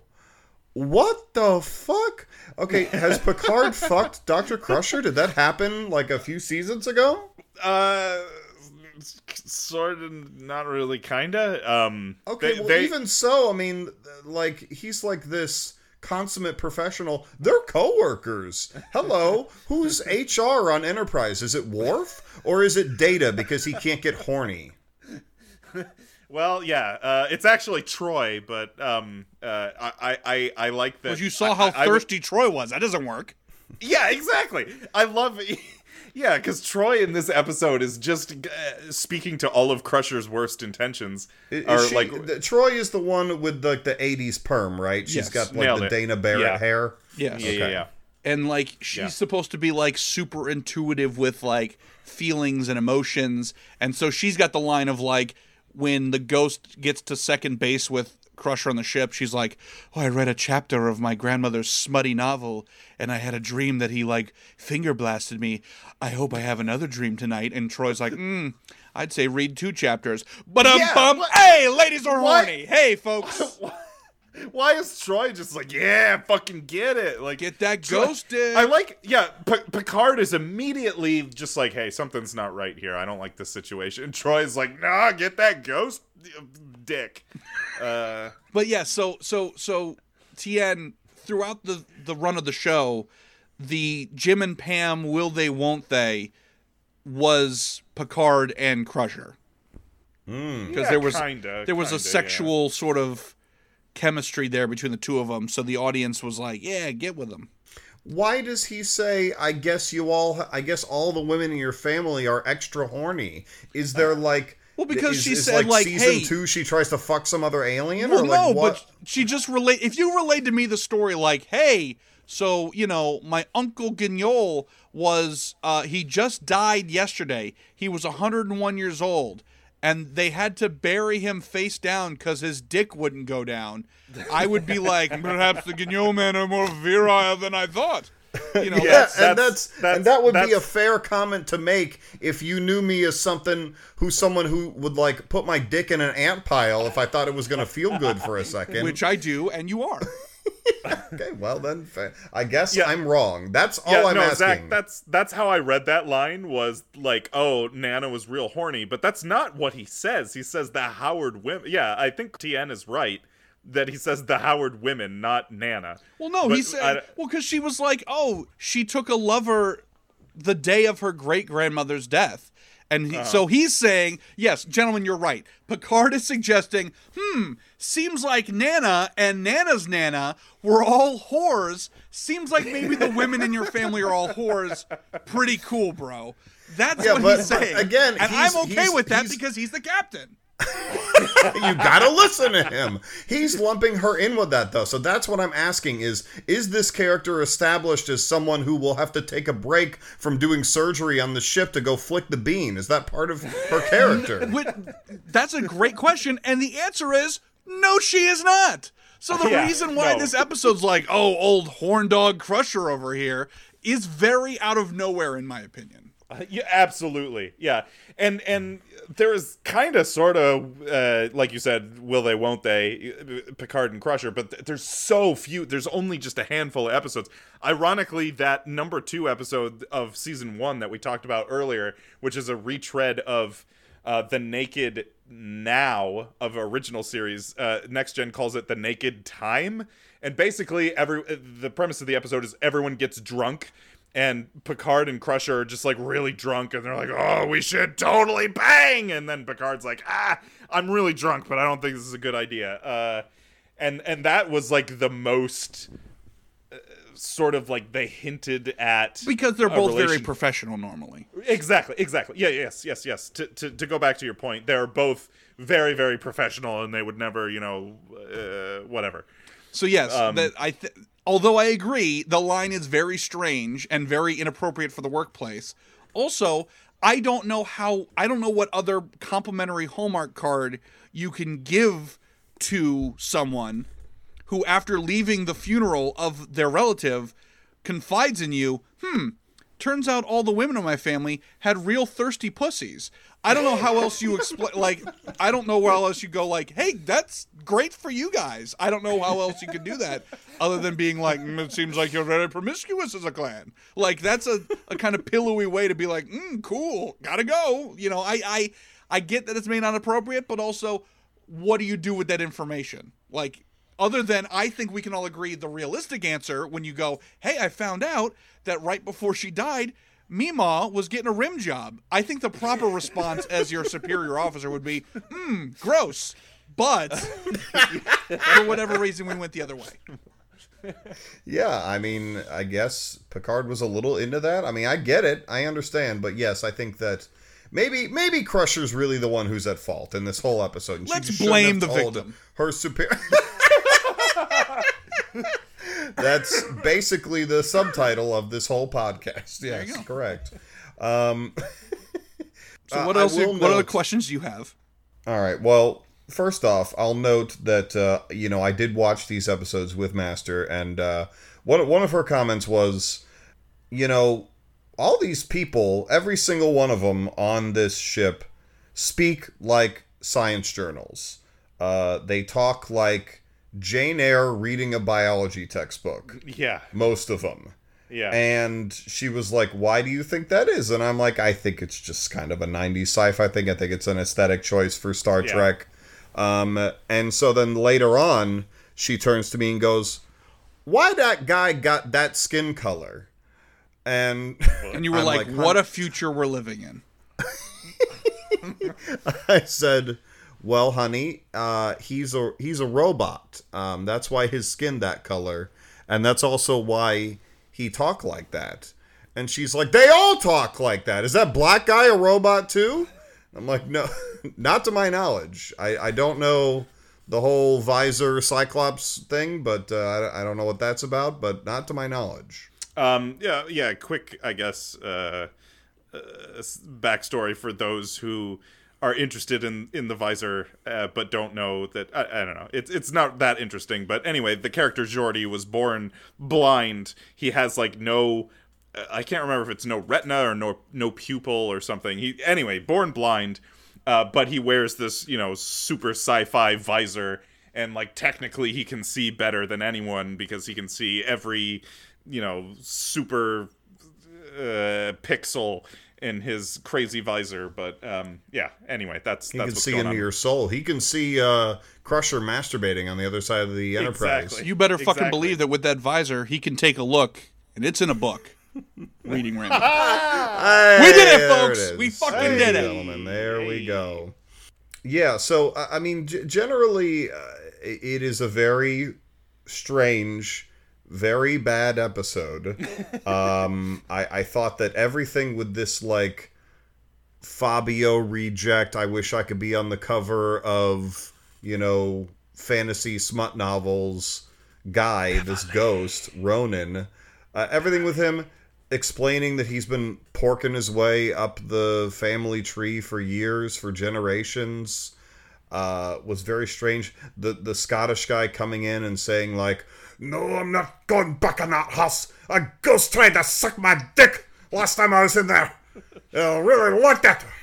Uh, it was it's it's all very very odd um and and and I also don't understand why he had to turn into a fart and go up her nose anytime he was gonna like give her an orgasm Yeah, and and the direction to uh, Dr. Crusher, Gates McFadden, the direction was definitely have an orgasm, right? Well, I feel like they had that effect, and they were like, "Oh fuck yeah!" And they didn't really think about the like, the actual like putting it in practice, like what that's gonna look like. I think they were just like, "Oh, we've got an effect where we can dissolve him, and it looks like green fog," and they were And just then, like, like- "End of discussion." That's how it's gonna go. After the first time they do that, she's like constantly like I I don't. I, She's like acting uh, bizarrely for the rest of the episode. She's like always out of breath and just There like, was a lot of very strange acting choices because yeah, yeah. there's like her when Troi's like, "Oh, I think I feel like you've met somebody," and she's like, "What do you mean?" And like she's like got this scary look on her face, like, "I just got a good dicking." Like there's nothing like you're like that's odd, and then. When I, when they have the one idea for whatever reason to be like, oh, go light the candle on the ship, and then I'll be cool again. Oh yeah, yeah. And yeah. then- I hope you're talking about. And she's like, "Okay, I'll go. You stay here." And he's like, "No, I'll I'll hide in your cooch as a fog." and take me on the ship. And you're like, oh, fuck. The ghost is going to be on the ship. This is going to fuck everything up. She runs in. She fucking gets a fucking tiny laser gun and goes and lights the candle. And then she like sits down like a fucking maniac and is like, "Where's that ghost stick at?" And then she gets up and does a quick circle and sits back down. She's like, "Where the fuck is it?" And then he That scene like is so weird. Like, what, what was the direction in well, that like scene? I feel like I feel like the thought was, why shouldn't she go? Why should we not want this to happen? Like uh-huh. as soon as she's like, you know what? Fuck space travel. I'm staying here in the cottage and I'm sucking this ghost dick. That's my new life now. I felt like they were like, that's not enough for the audience to be like, no, Beverly, don't get fucked. So we needed it to be like clear that she's like, it's bad somehow. So instead of just, which really the situation should have been, she should have just like tried to go back to work like normal, but she was so fucking exhausted from jizzing so much that she couldn't do her fucking job. Like, like, oh doctor, we've got this like laser surgery you gotta do. She's like, yeah, well, oh Christ, hold on just a second. And she's like walking like a cowboy. She's like bow legged and like she's like trying to do a thing and she's like and like Dr. Crown, she's like, Fine, don't jizz on me. What? What? Like that should have been it instead. But instead they were like, I don't know. She just kind of becomes a mental patient. And then so then you're like, oh, don't stay with the ghost because you're gonna, I guess, drown yourself in the bathtub or something at some point because you're a fucking maniac. But very odd choices in terms of of acting. Not just So, her, the so weird strange. Scottish guy too. Um, yeah. the fucking mayor I- had a lot of weird every- line. Like, don't try to be whimsical. weird about that. Uh, Just everything is a strange choice. Well, yeah. At one point, they're like, like when Geordi's first like, "Oh, I think your weather machine is fucked." He's like, "Oh, that can't be." And he's like, "Well, it shows that like it's gonna fucking thunderstorm like crazy tomorrow." And he's like, "But it's the summer. It never storms in the summer." And he's like, "Well, the machine says it's gonna, so we probably should fix it." And he's like. Well, please see that you do. I don't want tomorrow's bocce ball game tournament to be rained out. And I'm like, is that supposed to be a joke? Because it's not funny. And then and then he's in the elevator with Picard and he's like, Captain, I fucking helped make this planet look like Scotland for some reason, but I didn't want to actually live in Scotland. A Chewie! And like he sneezes on the thing and Picard's like, Great, um goodbye, and just leaves. And I'm like, this is not a whimsical character. So why are we trying to make this like, oh, fiddle-dee dee? You've already committed to, hey, his ghost is fucking this crew member, and he ain't ever gonna stop. The time for whimsy and what ifs is over. We we have committed to this dumb idea. Yeah, I mean, it really does make you wonder what the like conceptualization was. And, like at the very like stage one in the writers' room, when they're just like Yeah. spitballing, Yeah. and they're just like, "All right, uh, let's see, uh, an alien race uh, does this, uh, or they encounter a strange planet, and this happens to the ship, or whatever." And it's like, "Hey, how about if, uh, how about if uh, Crusher's grandma dies and she starts fucking this ghost that's actually an alien uh, that her grandma was fucking?" And they're like, "What?" What did you just say? Oh, I, nothing. I didn't say. I didn't say anything. Yeah, how does somebody in the writer's room immediately not just go, uh, that's a terrible fucking idea. That sounds so dumb. Well, here's my thought. The first episode that we talked about really showcased the like the best that this show could be in terms of like telling a deep story and not just being shoot 'em bang bang, you know, sci-fi show. This episode is absolutely a textbook example of you should have called it in. Like the show went on for two seven seasons too much. Yeah. We should have Yeah, called it at six because clearly when they were reaching in the fucking big top hat like it's a magician stand full of ideas and they hit the bottom and fucking you know Johnny the janitor is fucking scribbled with a crayon note of ghost boner was at the bottom of the hat and they were like, "Well, we're out of ideas, folks. That's all we got." And then the Well, janitor that's popped an- his head in and went, "Make sure the grandma fucked the ghost too." And they were like, "All right, well, that's another five minutes we can fill, I guess."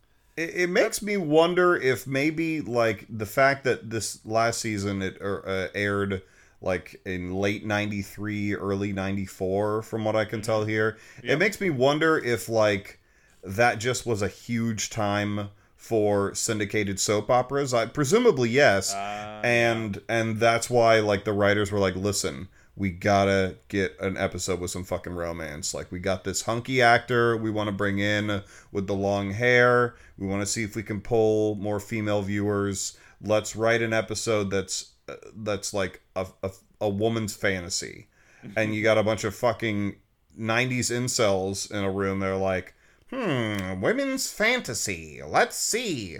Let's start at the drawing board, gentlemen. I think that's probably exactly what happened. And to further speculate on on the bizarreness of this episode, this was now, as as we said in season seven, in in in the you know mid '90s, this was now at the time where I'm pretty sure there were three simultaneous Star Trek shows on television. So.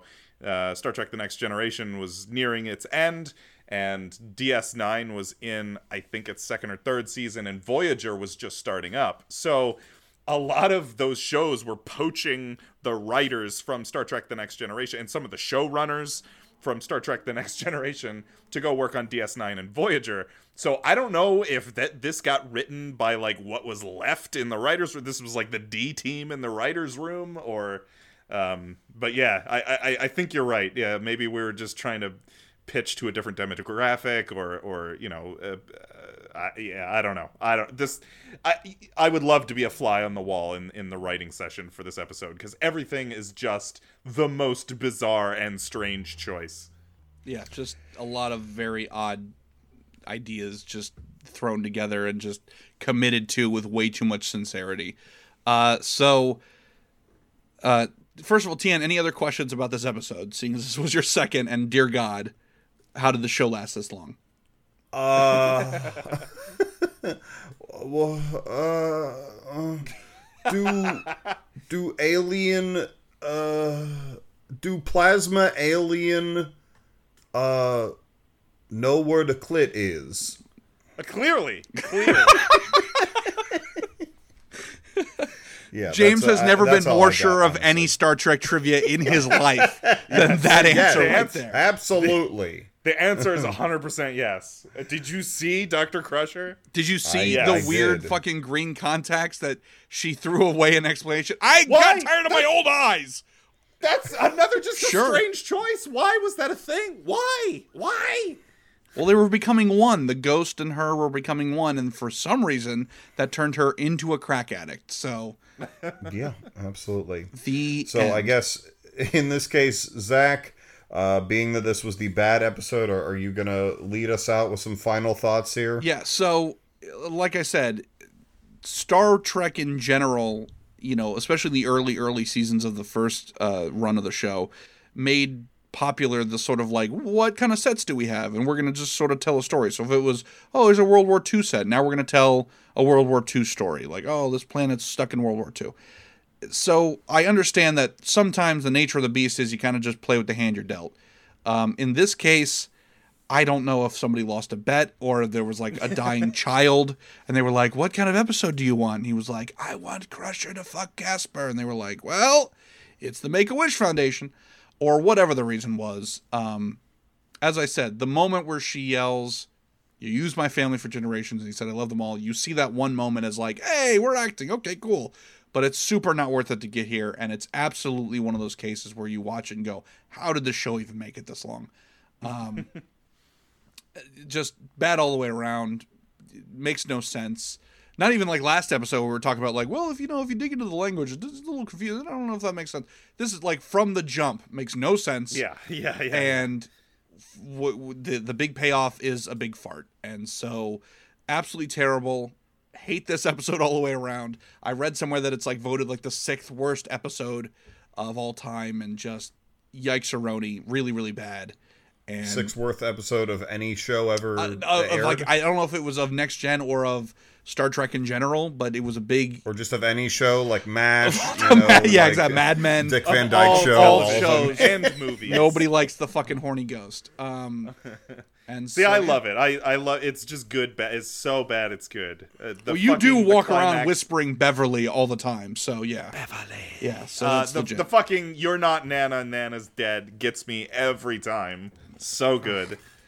Rest in peace, So Betty terrible. White, for that great cameo appearance she made in that episode. So kudos Rest to her. peace. R.I.P. Rest in power. All right. Well, le- let's take a break. All right, guys. Uh, it has been a long fiscal year, Mm-hmm. I gotta say. Uh, Soda Pop Don't Stop uh, has not been performing as well as we thought it was going to be.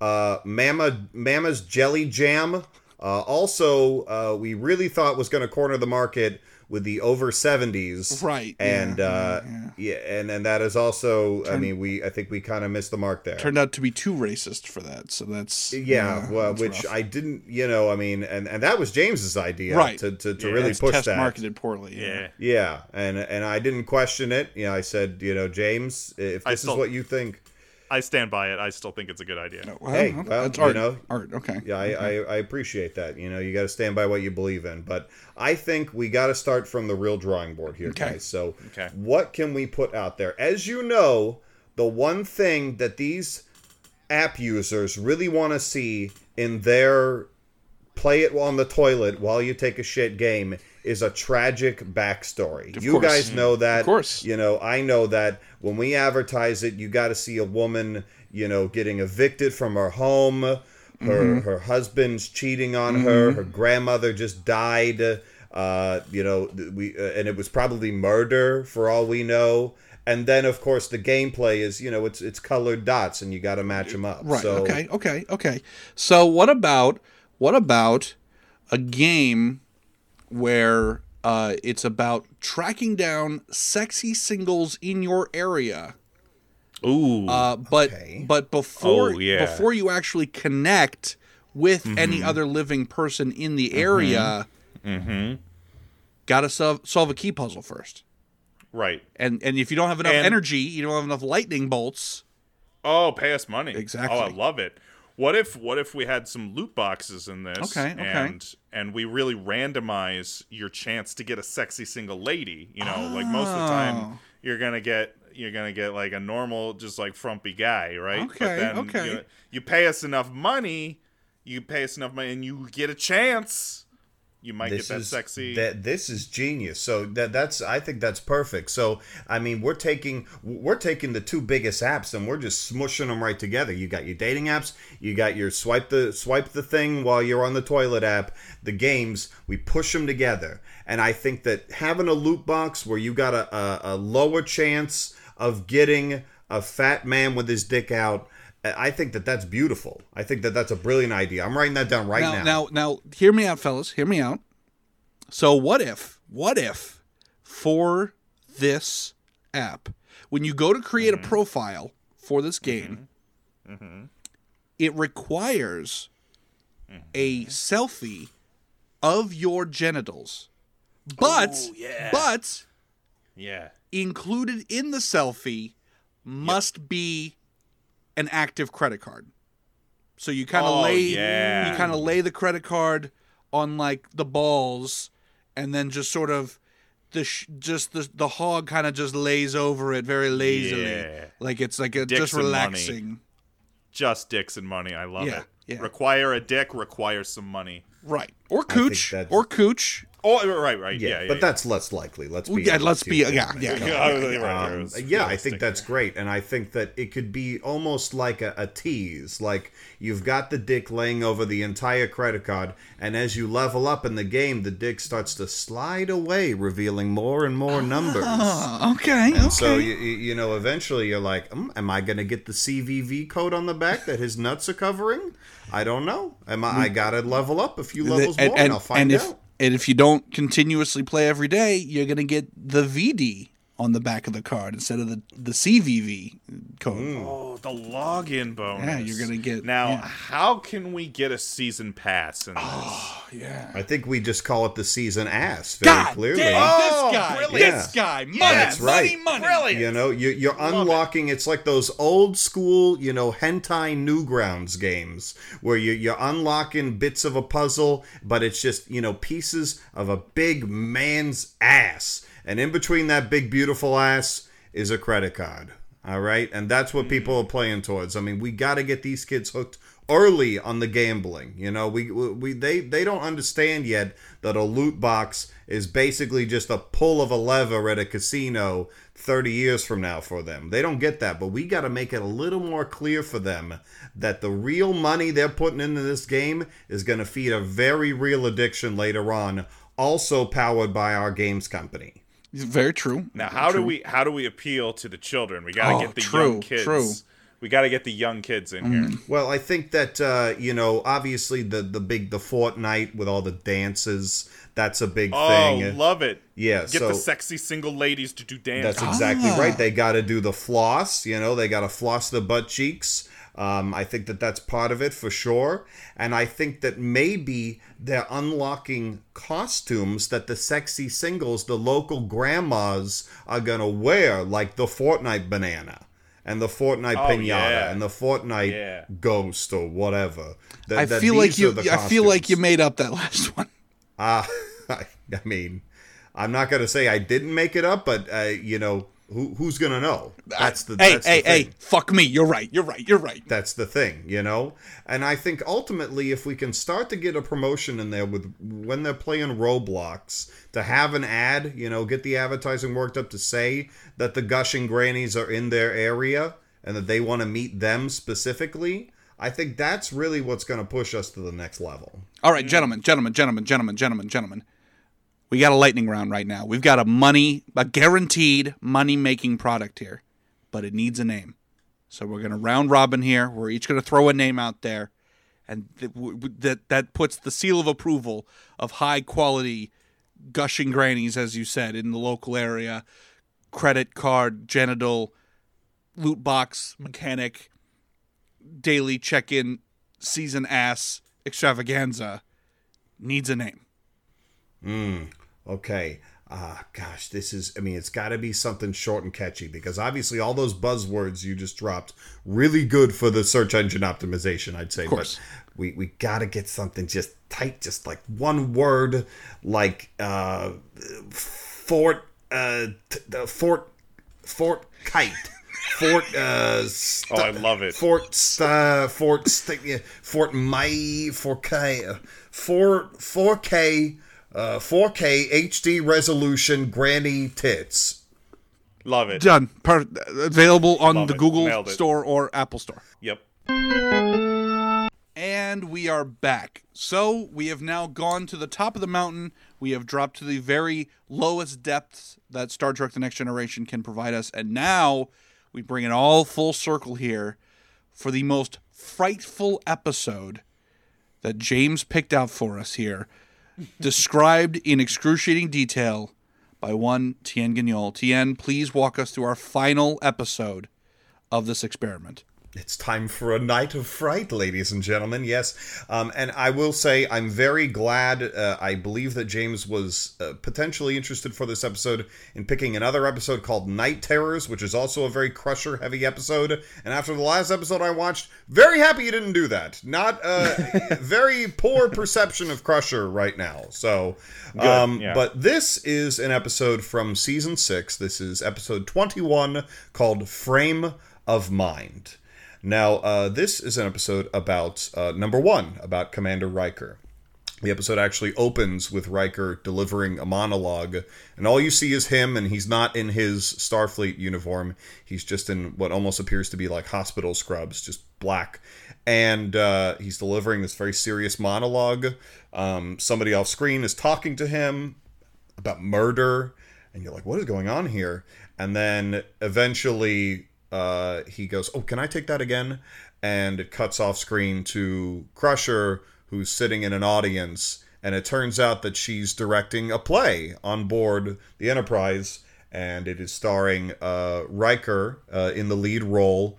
Uh, along with Data, and it's a play set in an insane asylum where he's a man that is uh, wrongfully accused of uh, of a crime, and he's in this asylum and, and trying to justify his way out of it. Um, and uh, so, upon leaving for the evening from that rehearsal, uh, Riker sees a gentleman with some another set of face ridges that he's never seen before, and gives sort of an odd second, you know, second glance to him.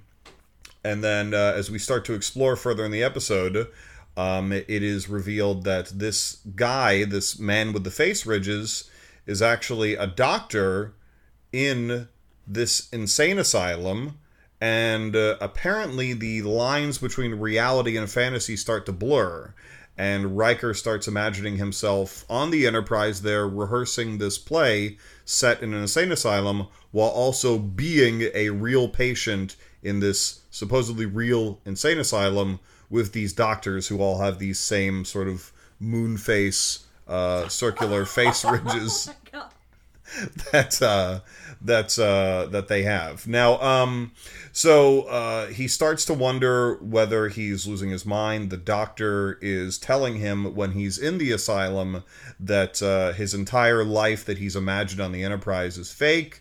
That uh, all these characters that we know and love, Picard and Worf and Data and everybody else, are just figments of his imagination, and that it's not real.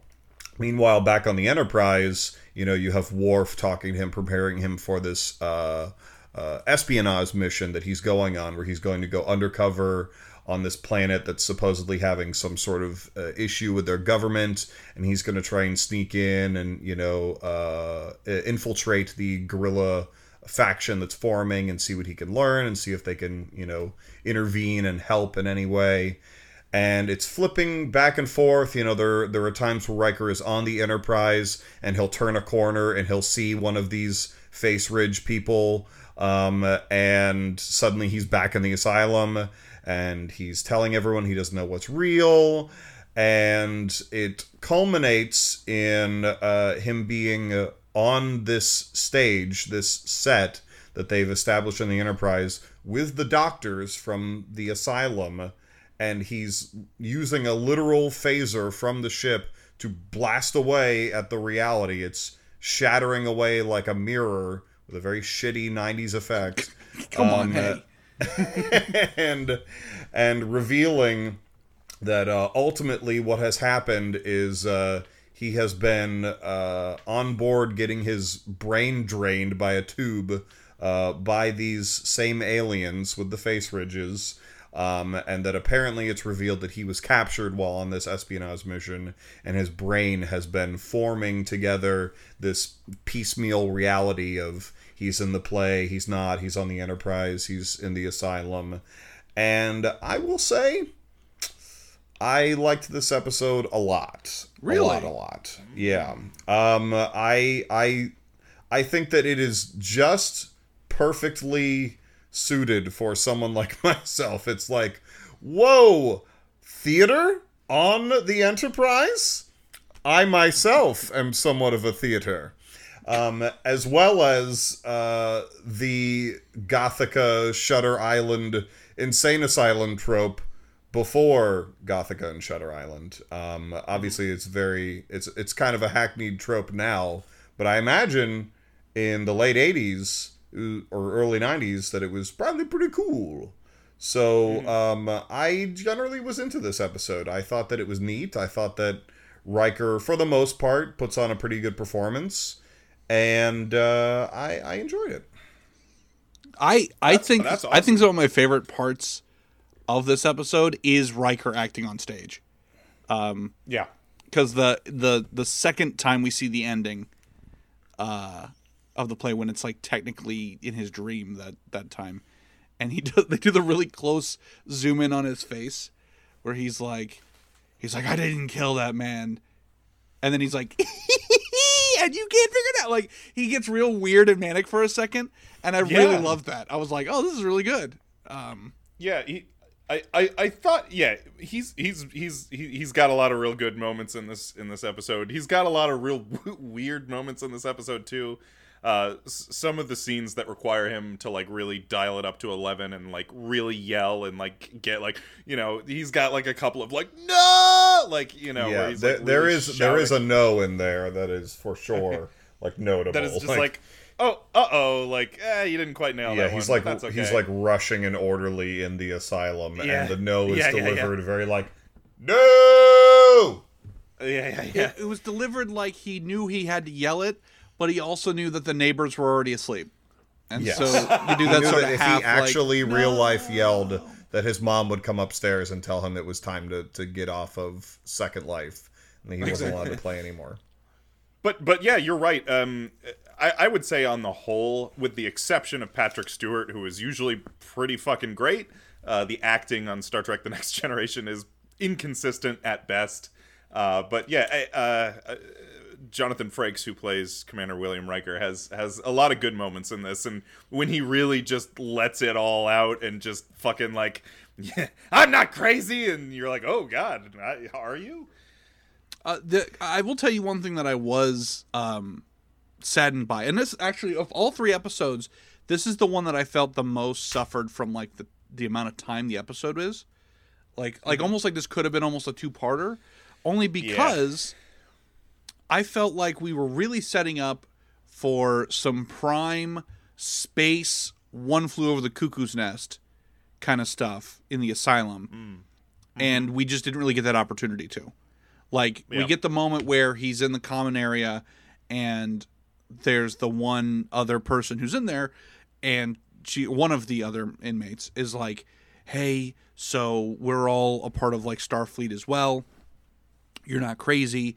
We there's actually a couple ships that are coming by. I've built a communicator and i'm i'm telling them and they'll be picking us up here any day now and we'll tell them to, to beam you up as well. And Frakes and uh Frakes riker's like oh shit for real? And she's like yeah here i'll i'll clue him in now. And she's like going to pull the communicator out but it's just a spoon. And she's like this is com-, and you can see the look on Riker's face. He's like god damn it you're crazy. Yeah, yeah. I wanted more stuff like that. Like I want specific crazy variations in this asylum. And uh, it just sort of got glossed over. Like she was the only one that really got like the big like, oh, she's crazy because she kind of just like, oh yeah, I don't know how he's painting now. I don't know what his problem is. Oh, he's making clay, but it also kind of looks like he's playing with his poop. Uh, we don't really know what happened to him. Like we didn't really get to like m- muck around in the weirdness of this asylum too terribly much. Yeah, I agree with that. It, it was mostly relegated to background action. Yeah. and I agree. I mean, and, and I was it was almost a little bit disappointing that when you finally see all the other inmates of the asylum, that they all are also the same alien Yeah. race that the doctors Yeah, that are. was a weird- Like I was yeah. kind of hoping that you would have like, and then there's a big giant blue guy, and he's playing with blocks in the corner, and then there's like some little weird green guy, and he's babbling on, but you don't know if it's just his language or crazy talk or who knows. Like Yeah, like, that they would have been kind of interesting to see. they had the opportunity to give us Deep Space Arkham Asylum, and instead it was just mm-hmm. sort of like these were all the costumes we had this day, and it was like, oh, all right, well, okay, here's the other direction that they could have gone in that I was sort of uh, surprised that they didn't. Is that when I again going into this episode with just a Netflix episode description? That's it. So I was imagining fully that they were going to go full modern day 90s in the asylum and they were going to go like yeah you're not from whenever the show is set 30 whatever um uh, you, you're you're from 1993 and you know this is you and uh yeah there's there's no such thing. I mean space travel hasn't been perfected and blah blah blah. So that was also interesting because i feel like that's a direction you could have gone if you're doing an episode in a sci-fi show uh, about making a character question whether they really are, you know, who they are. Um, I did Yeah. I did think though using the narrative jumping off point as like the stage play, and then also setting that the oh, but what if it was real? Um, I did think that was an interesting kind of jumping off point, as opposed to like Yeah. he just gets off the bridge like oh good job everybody, and he goes to his quarters, and then suddenly it's like he's in a cell. Like what if he's crazy? Like I thought that doing that as sort of a bridging point, I thought was actually kind of creepy. Um, and I And I love I'm sorry. Go ahead. Go ahead. bud. I was gonna say I love the way um that some of the editing choices, like some of the editing tricks we use, because like um, Riker will be in the turbo lift in the Enterprise, and like the doors open, and the doors open to like the hallway in the insane assignment. He's like, "What? What?" And then he like rubs his eyes, and no, no, no, it's it's the hallway to the Enterprise, or like there's a lot of times where he's acting in the set in front of an audience, and he's delivering his lines, and then he turns around, and then jump cut to, oh shit, it's actually the real asylum. Uh, some of that stuff was really effective, I thought. Yes. Yeah, I, I, I agree with that entirely, and and that's where we sort of get this selection as the the frightful episode. Is that it is it is legitimately spooky um at, at points. I thought that, that those are probably the spookiest you know quote unquote moments or the moments where he's on the enterprise and then he turns and there's an inmate from the asylum there talking to him.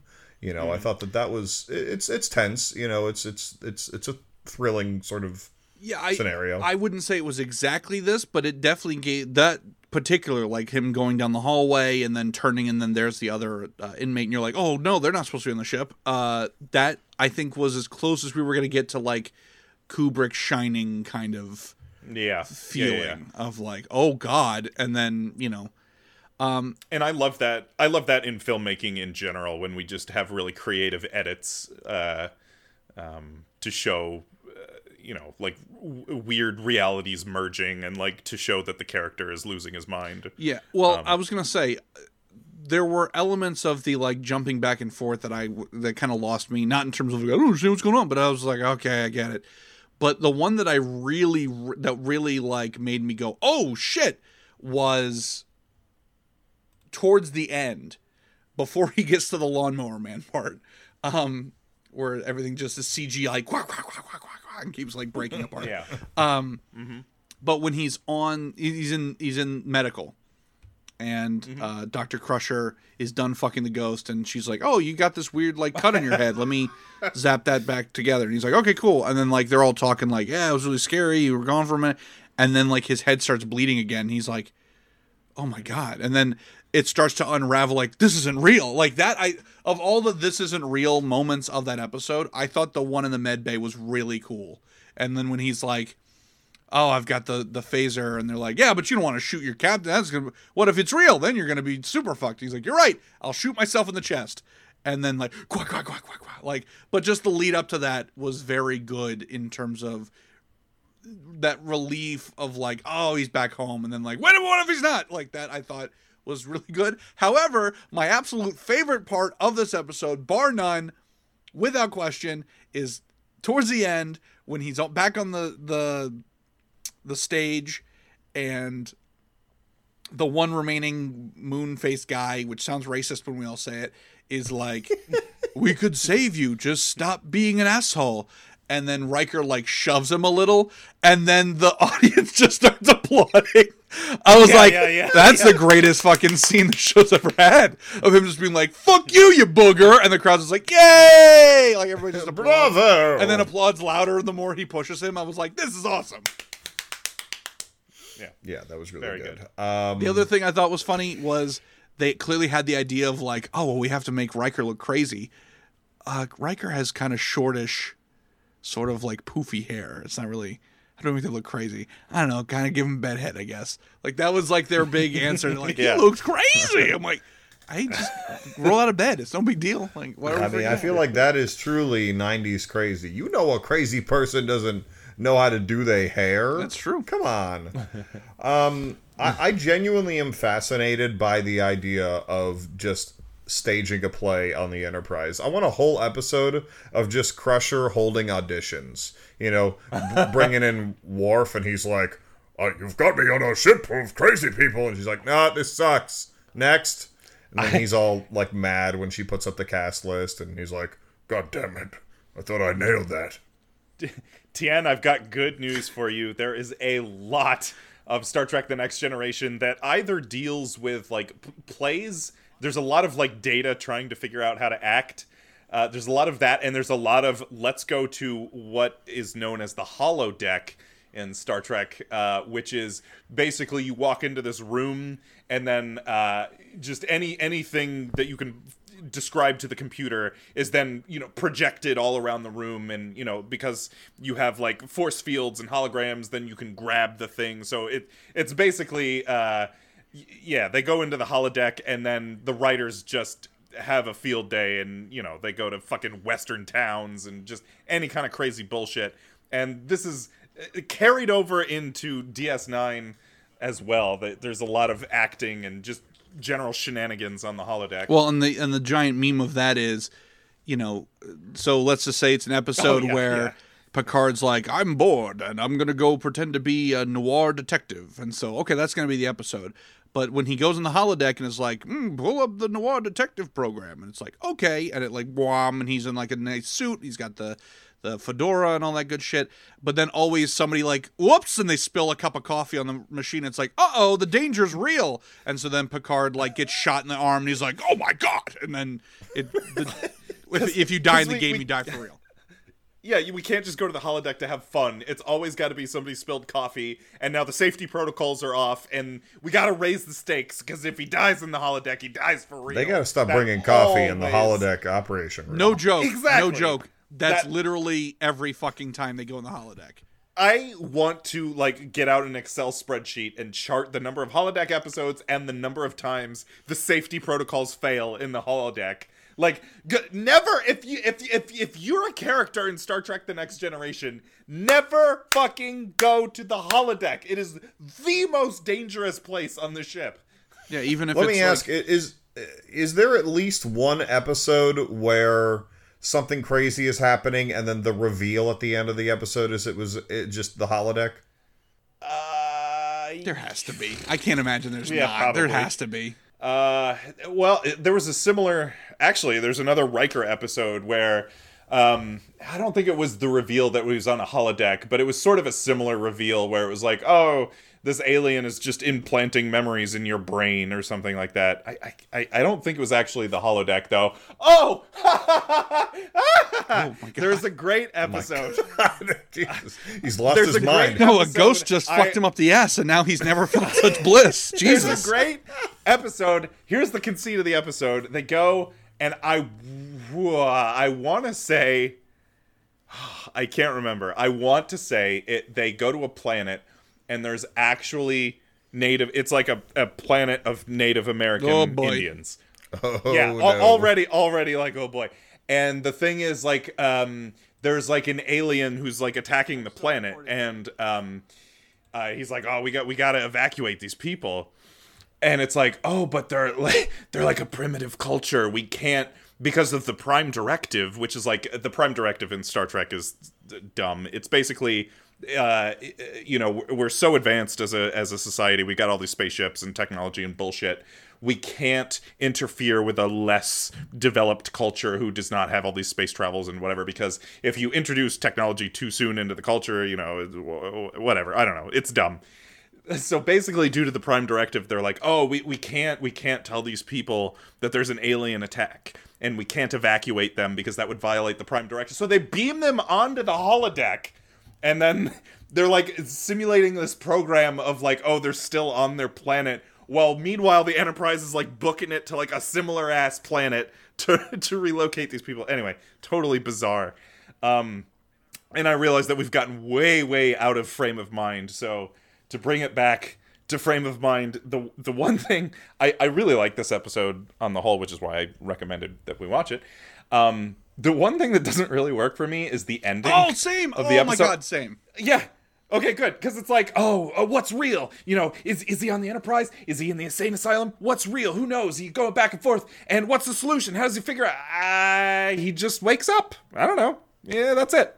I did like that he didn't even get the cool James Bond like jump off the table and kick everybody's ass. He was like, wait a fucking minute, and he wakes up and he pulls the thing out of his head and he jumps off the table and immediately calls for home and he goes, "Mom, Dad, take me home. The kids are drinking." and then they fucking zoop him back up. and and and that's the end. It's like, okay, I guess that's the solution. I guess.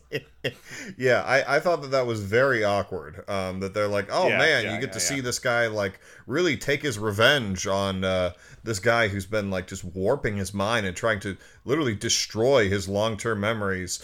And he's literally like, all right, buddy, time for an ass whooping. Just kidding, I'm out. Beep! I thought for a second he was gonna beam him with him. Like I thought he was gonna be like, "I'm kicking the shit out of you on our ship," but no, he's just like, I want an "Deuces," and then audience gets the to- fuck out of there. I'm gonna And that bring in the scene whole goes on- audience from that play, and instead of watching the play, they're just gonna watch me beat your ass. and applaud wildly. And and the scene where he beams out like goes on for like a beat too long because like the alien is still walking around and they're like looking disappointed. It's like what? Why is the camera still here? Like the character we care about It is is a little weird that Well, he's you had like to see him go, all shucks." he do- he does. he Yeah, goes yeah. like, "Damn, damn it," and I'm like, "Okay." Yeah, c- clearly the writers came up with a fascinating premise of you know, hey, we, w- you know, we can have a, a play on the Enterprise, and the play is real, and you know, uh, Riker's losing his mind, and realities are warping. But what's the solution? I don't know. Yeah, it, clearly the writers did not come up with an It- interesting play uh, payoff. Well, like to I the, like I said previously, it felt like this could have been a two-parter episode, and we could have expanded on things because f- it really did feel to me. I didn't even blame the writers for like, "Ooh, you shit the bed." It really just felt like, "Holy shit!" He's like breaking through the fucking programming. Oh my god! And then it was just like, "And we're out of time, so we're just gonna beam him home." And fuck you guys, and that that's just how it ended. Um, now, Tien, I I don't remember the exact thing, but there was definitely a Batman comic that dealt with something similar to this, wasn't there? uh, in terms of Batman being in Arkham Asylum No, no, no, and no. no. them There trying was to. there was a Grant Morrison story where somebody had like hacked Batman's brain, and they were like digging in and digging in and like trying to find something, like maybe who Bruce Wayne. I don't know. They were trying to find something. You're not talking about R.I.P., are you? I don't remember, but it, but they dig in deep enough, and then there's like a secret protocol that Batman put in his brain that made it like, uh oh, you unleashed the fucking super Batman. And he's and that's the one that's like the purple and yellow Yes, suit, right? yes. That is that is Batman All right. All right, I didn't remember that, but yes, yeah, yeah. I was kind of thinking that's where this was gonna go. That like when Riker's like blasting through the realities with the phaser. That it was going to end up with him being like absolutely feral by the end of it, and it was going to be like, "Oh God, now what?" He's gonna like just rip off the guy's arms and legs. Exactly, on he just front of becomes Worf. Picard and everybody. yeah, exactly. Just spraying the blood in the thing. Yeah. Um. All right. Well, uh, I mean, unless you guys have any final thoughts about this episode. Well, my only question for James, being our grand poobah of Star Trek here, is in your opinion, is this about as scary as it could get on this show? Like, is there there's not really any episodes with like jump scares and things along those lines. This is a it's more of a thriller kind of thing. Yeah, the, Star Trek doesn't uh, usually usually doesn't even attempt to do scary that often. So there's not that many like quote unquote scary episodes of Star Trek. And usually when they do try to do scary, it ends up being like really cheesy or campy.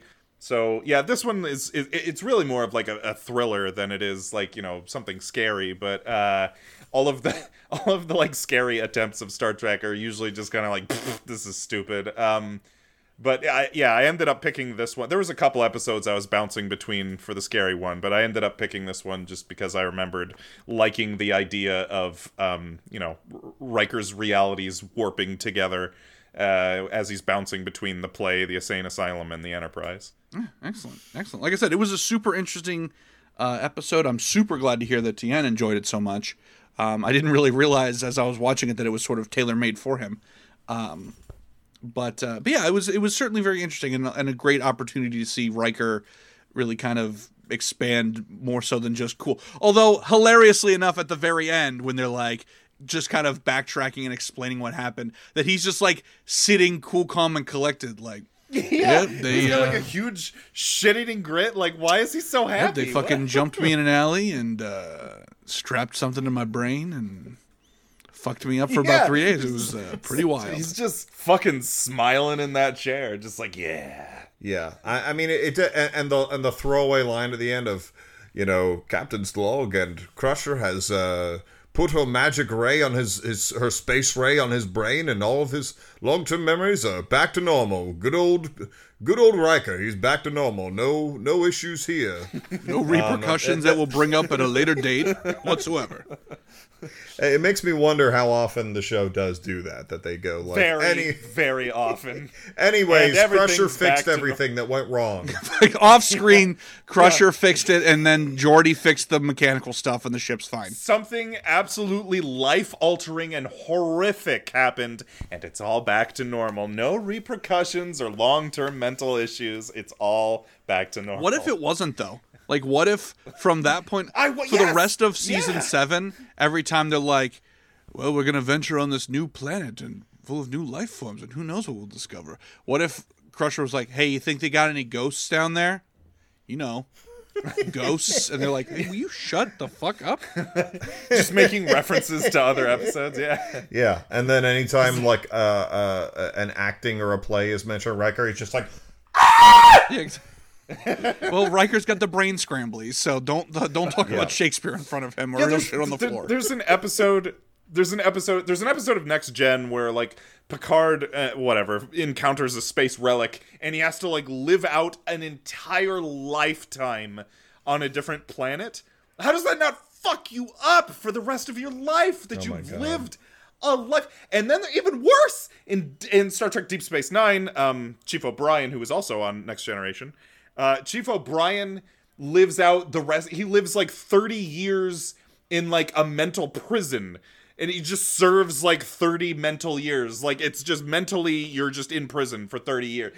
How does that not destroy you as a person? Like, and then just at next episode, ah, everything's back to normal. Well, what they what, What? they don't show you is that like for two weeks after the first episode we talked about, Picard kept trying to slip in Darmok and Jalad at, and they were like, "Shut up!" Like, like they were like, "We get it. You had a wonderful experience. they're like, You're "Oh, we've part got, of an alien culture forever. Who gives a fuck?" we're having uh space peanut butter and jelly in the commissary date. Peanut butter and jelly." The Darmok and Jalad of sandwich. Shut up! Shut up! You went abroad for a day. Fuck you. Yeah. Well, All right, uh, T- I- I- Tien. Yeah, yeah. Just, Tien, just- you you've now you've now seen I'm I'm guessing a grand total of three episodes of Star Trek: The Next Generation.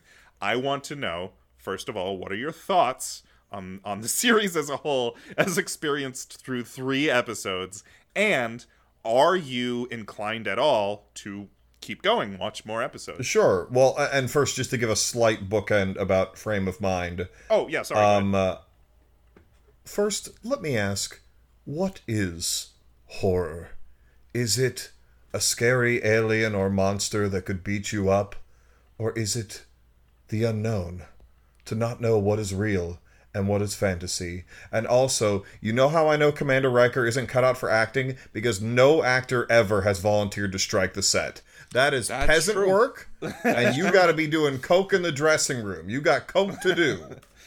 Um, but yeah, okay. So uh, back to your question, James. Um, overall, I think that the show was a lot more impressive than I perhaps thought it was going to be. I, I feel like I before going in, I felt as if I was going to be just really bogged down, as if I'm really coming in on something that feels like an inside joke that I'm not really welcome to because, like, oh, well, you haven't watched all the 60s episodes, have you? Yeah, you, you haven't read all of the, you know, amazing work of, you know, all the uh, science uh, authors that inspired Gene Roddenberry and yada yada. And I'm, I'm sure that there would be more appreciation with that but it didn't feel exclusionary at all. It felt very welcoming, very like, you know, here's the human element that we're introducing in this episode. How can you, as a viewer, relate to it? And, you know, here's look at these wacky aliens as well.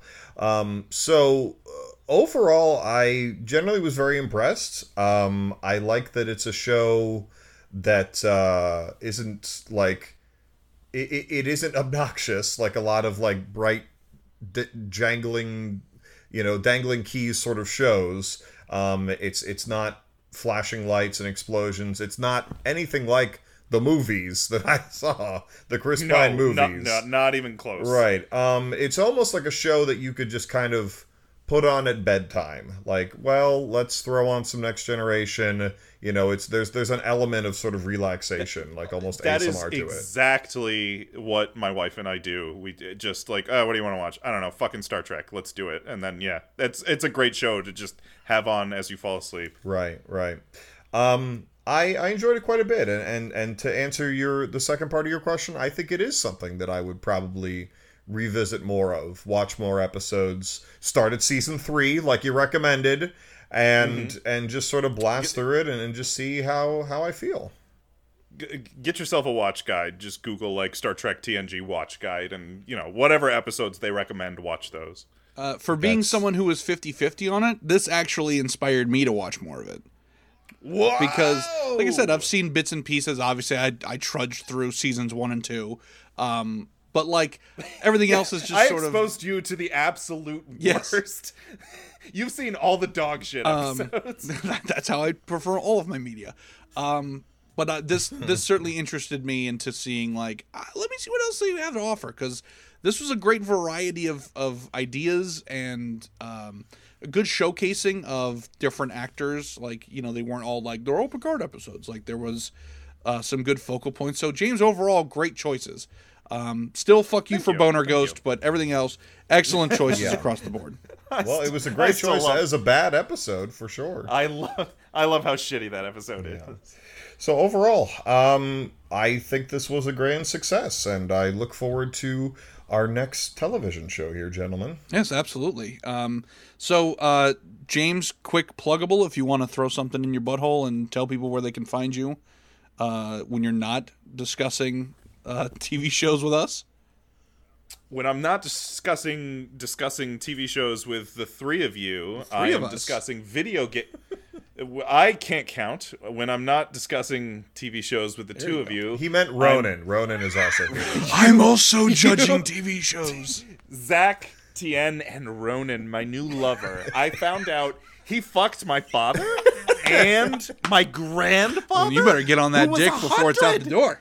Who was a Mm, well, it seems I that mean- the Wolfmen have quite the libido. And scene. That's the whole episode. No, when I'm not watching uh, TV shows with you, Tien, and Ronin, I am uh, hosting a podcast on video games with uh, Zach. Um, now you, we just started uh, doing it. Uh, our our 91st episode of the podcast, but the first episode with just myself and Zach hosting and. Uh, so it's a, it's a good you know starting point because we we we're rotating hosts around. Uh, just just dropped and we discussed Zach's. We alluded to it a little bit in this episode. We discussed Zach's mobile gaming addiction. Uh, we have an episode on Marvel Strike Force.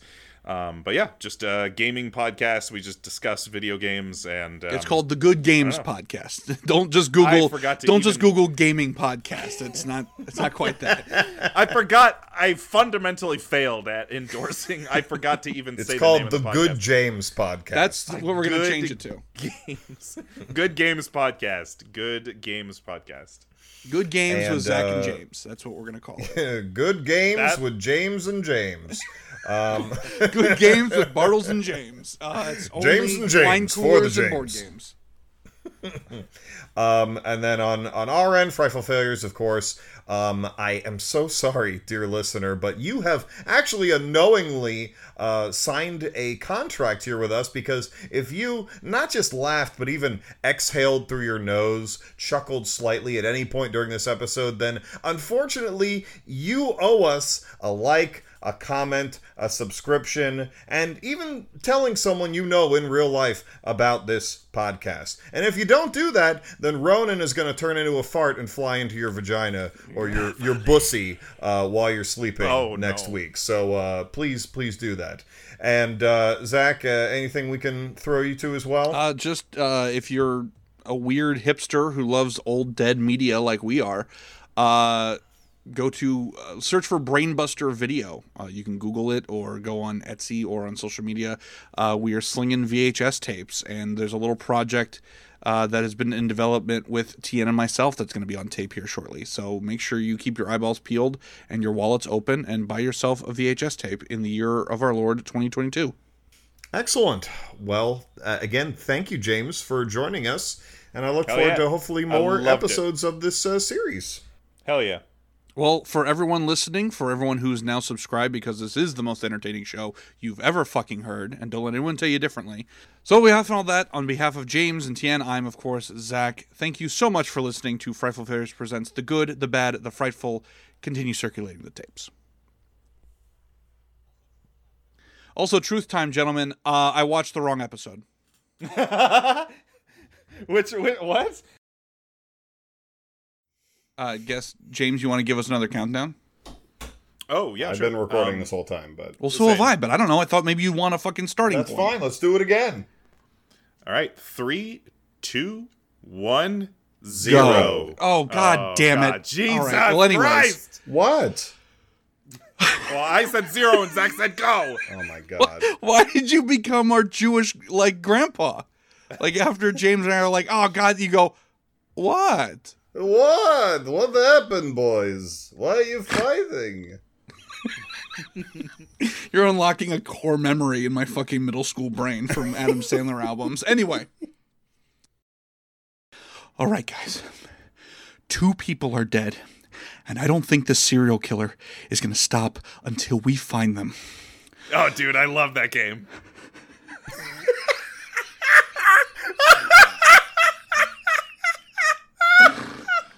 But Booby, Booby, you can't you can't cut off my line before the setup is there. I didn't get to Among Us. I love the game, That's your find favorite them. game. All right, never mind. See, That's the told you I stinger was at the end bad. of the episode. I'm bad. All right, here we go.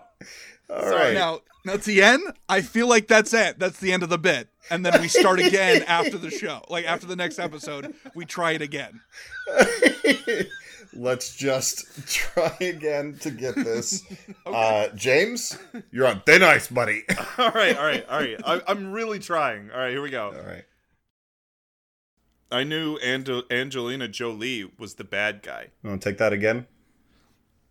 Oh, uh, no. Sorry, I meant Maleficent. I thought you, you want to take that again? Uh, no. no. I nailed it the first time. I think time. it was Fuck no. perfect the first time. No, you can try No. it again. Sheesh, told you she was. Sh- sh- Sheesh. She- Start like Fuck this. me. Sheesh. I, I, all the kids say it that way, right? That's what, true, what is Dad. that? Is that a meme? Is that a meme? D- demean? Is this a that- meme? Sheesh, told you she was shut. Fuck! you gave me. You gave me a. You really did fuck him on this. You really did. Fuck Say him. something other than sheesh then. Say geez. Say oh good good golly. I don't care.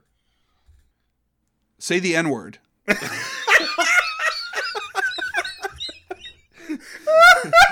he said anything.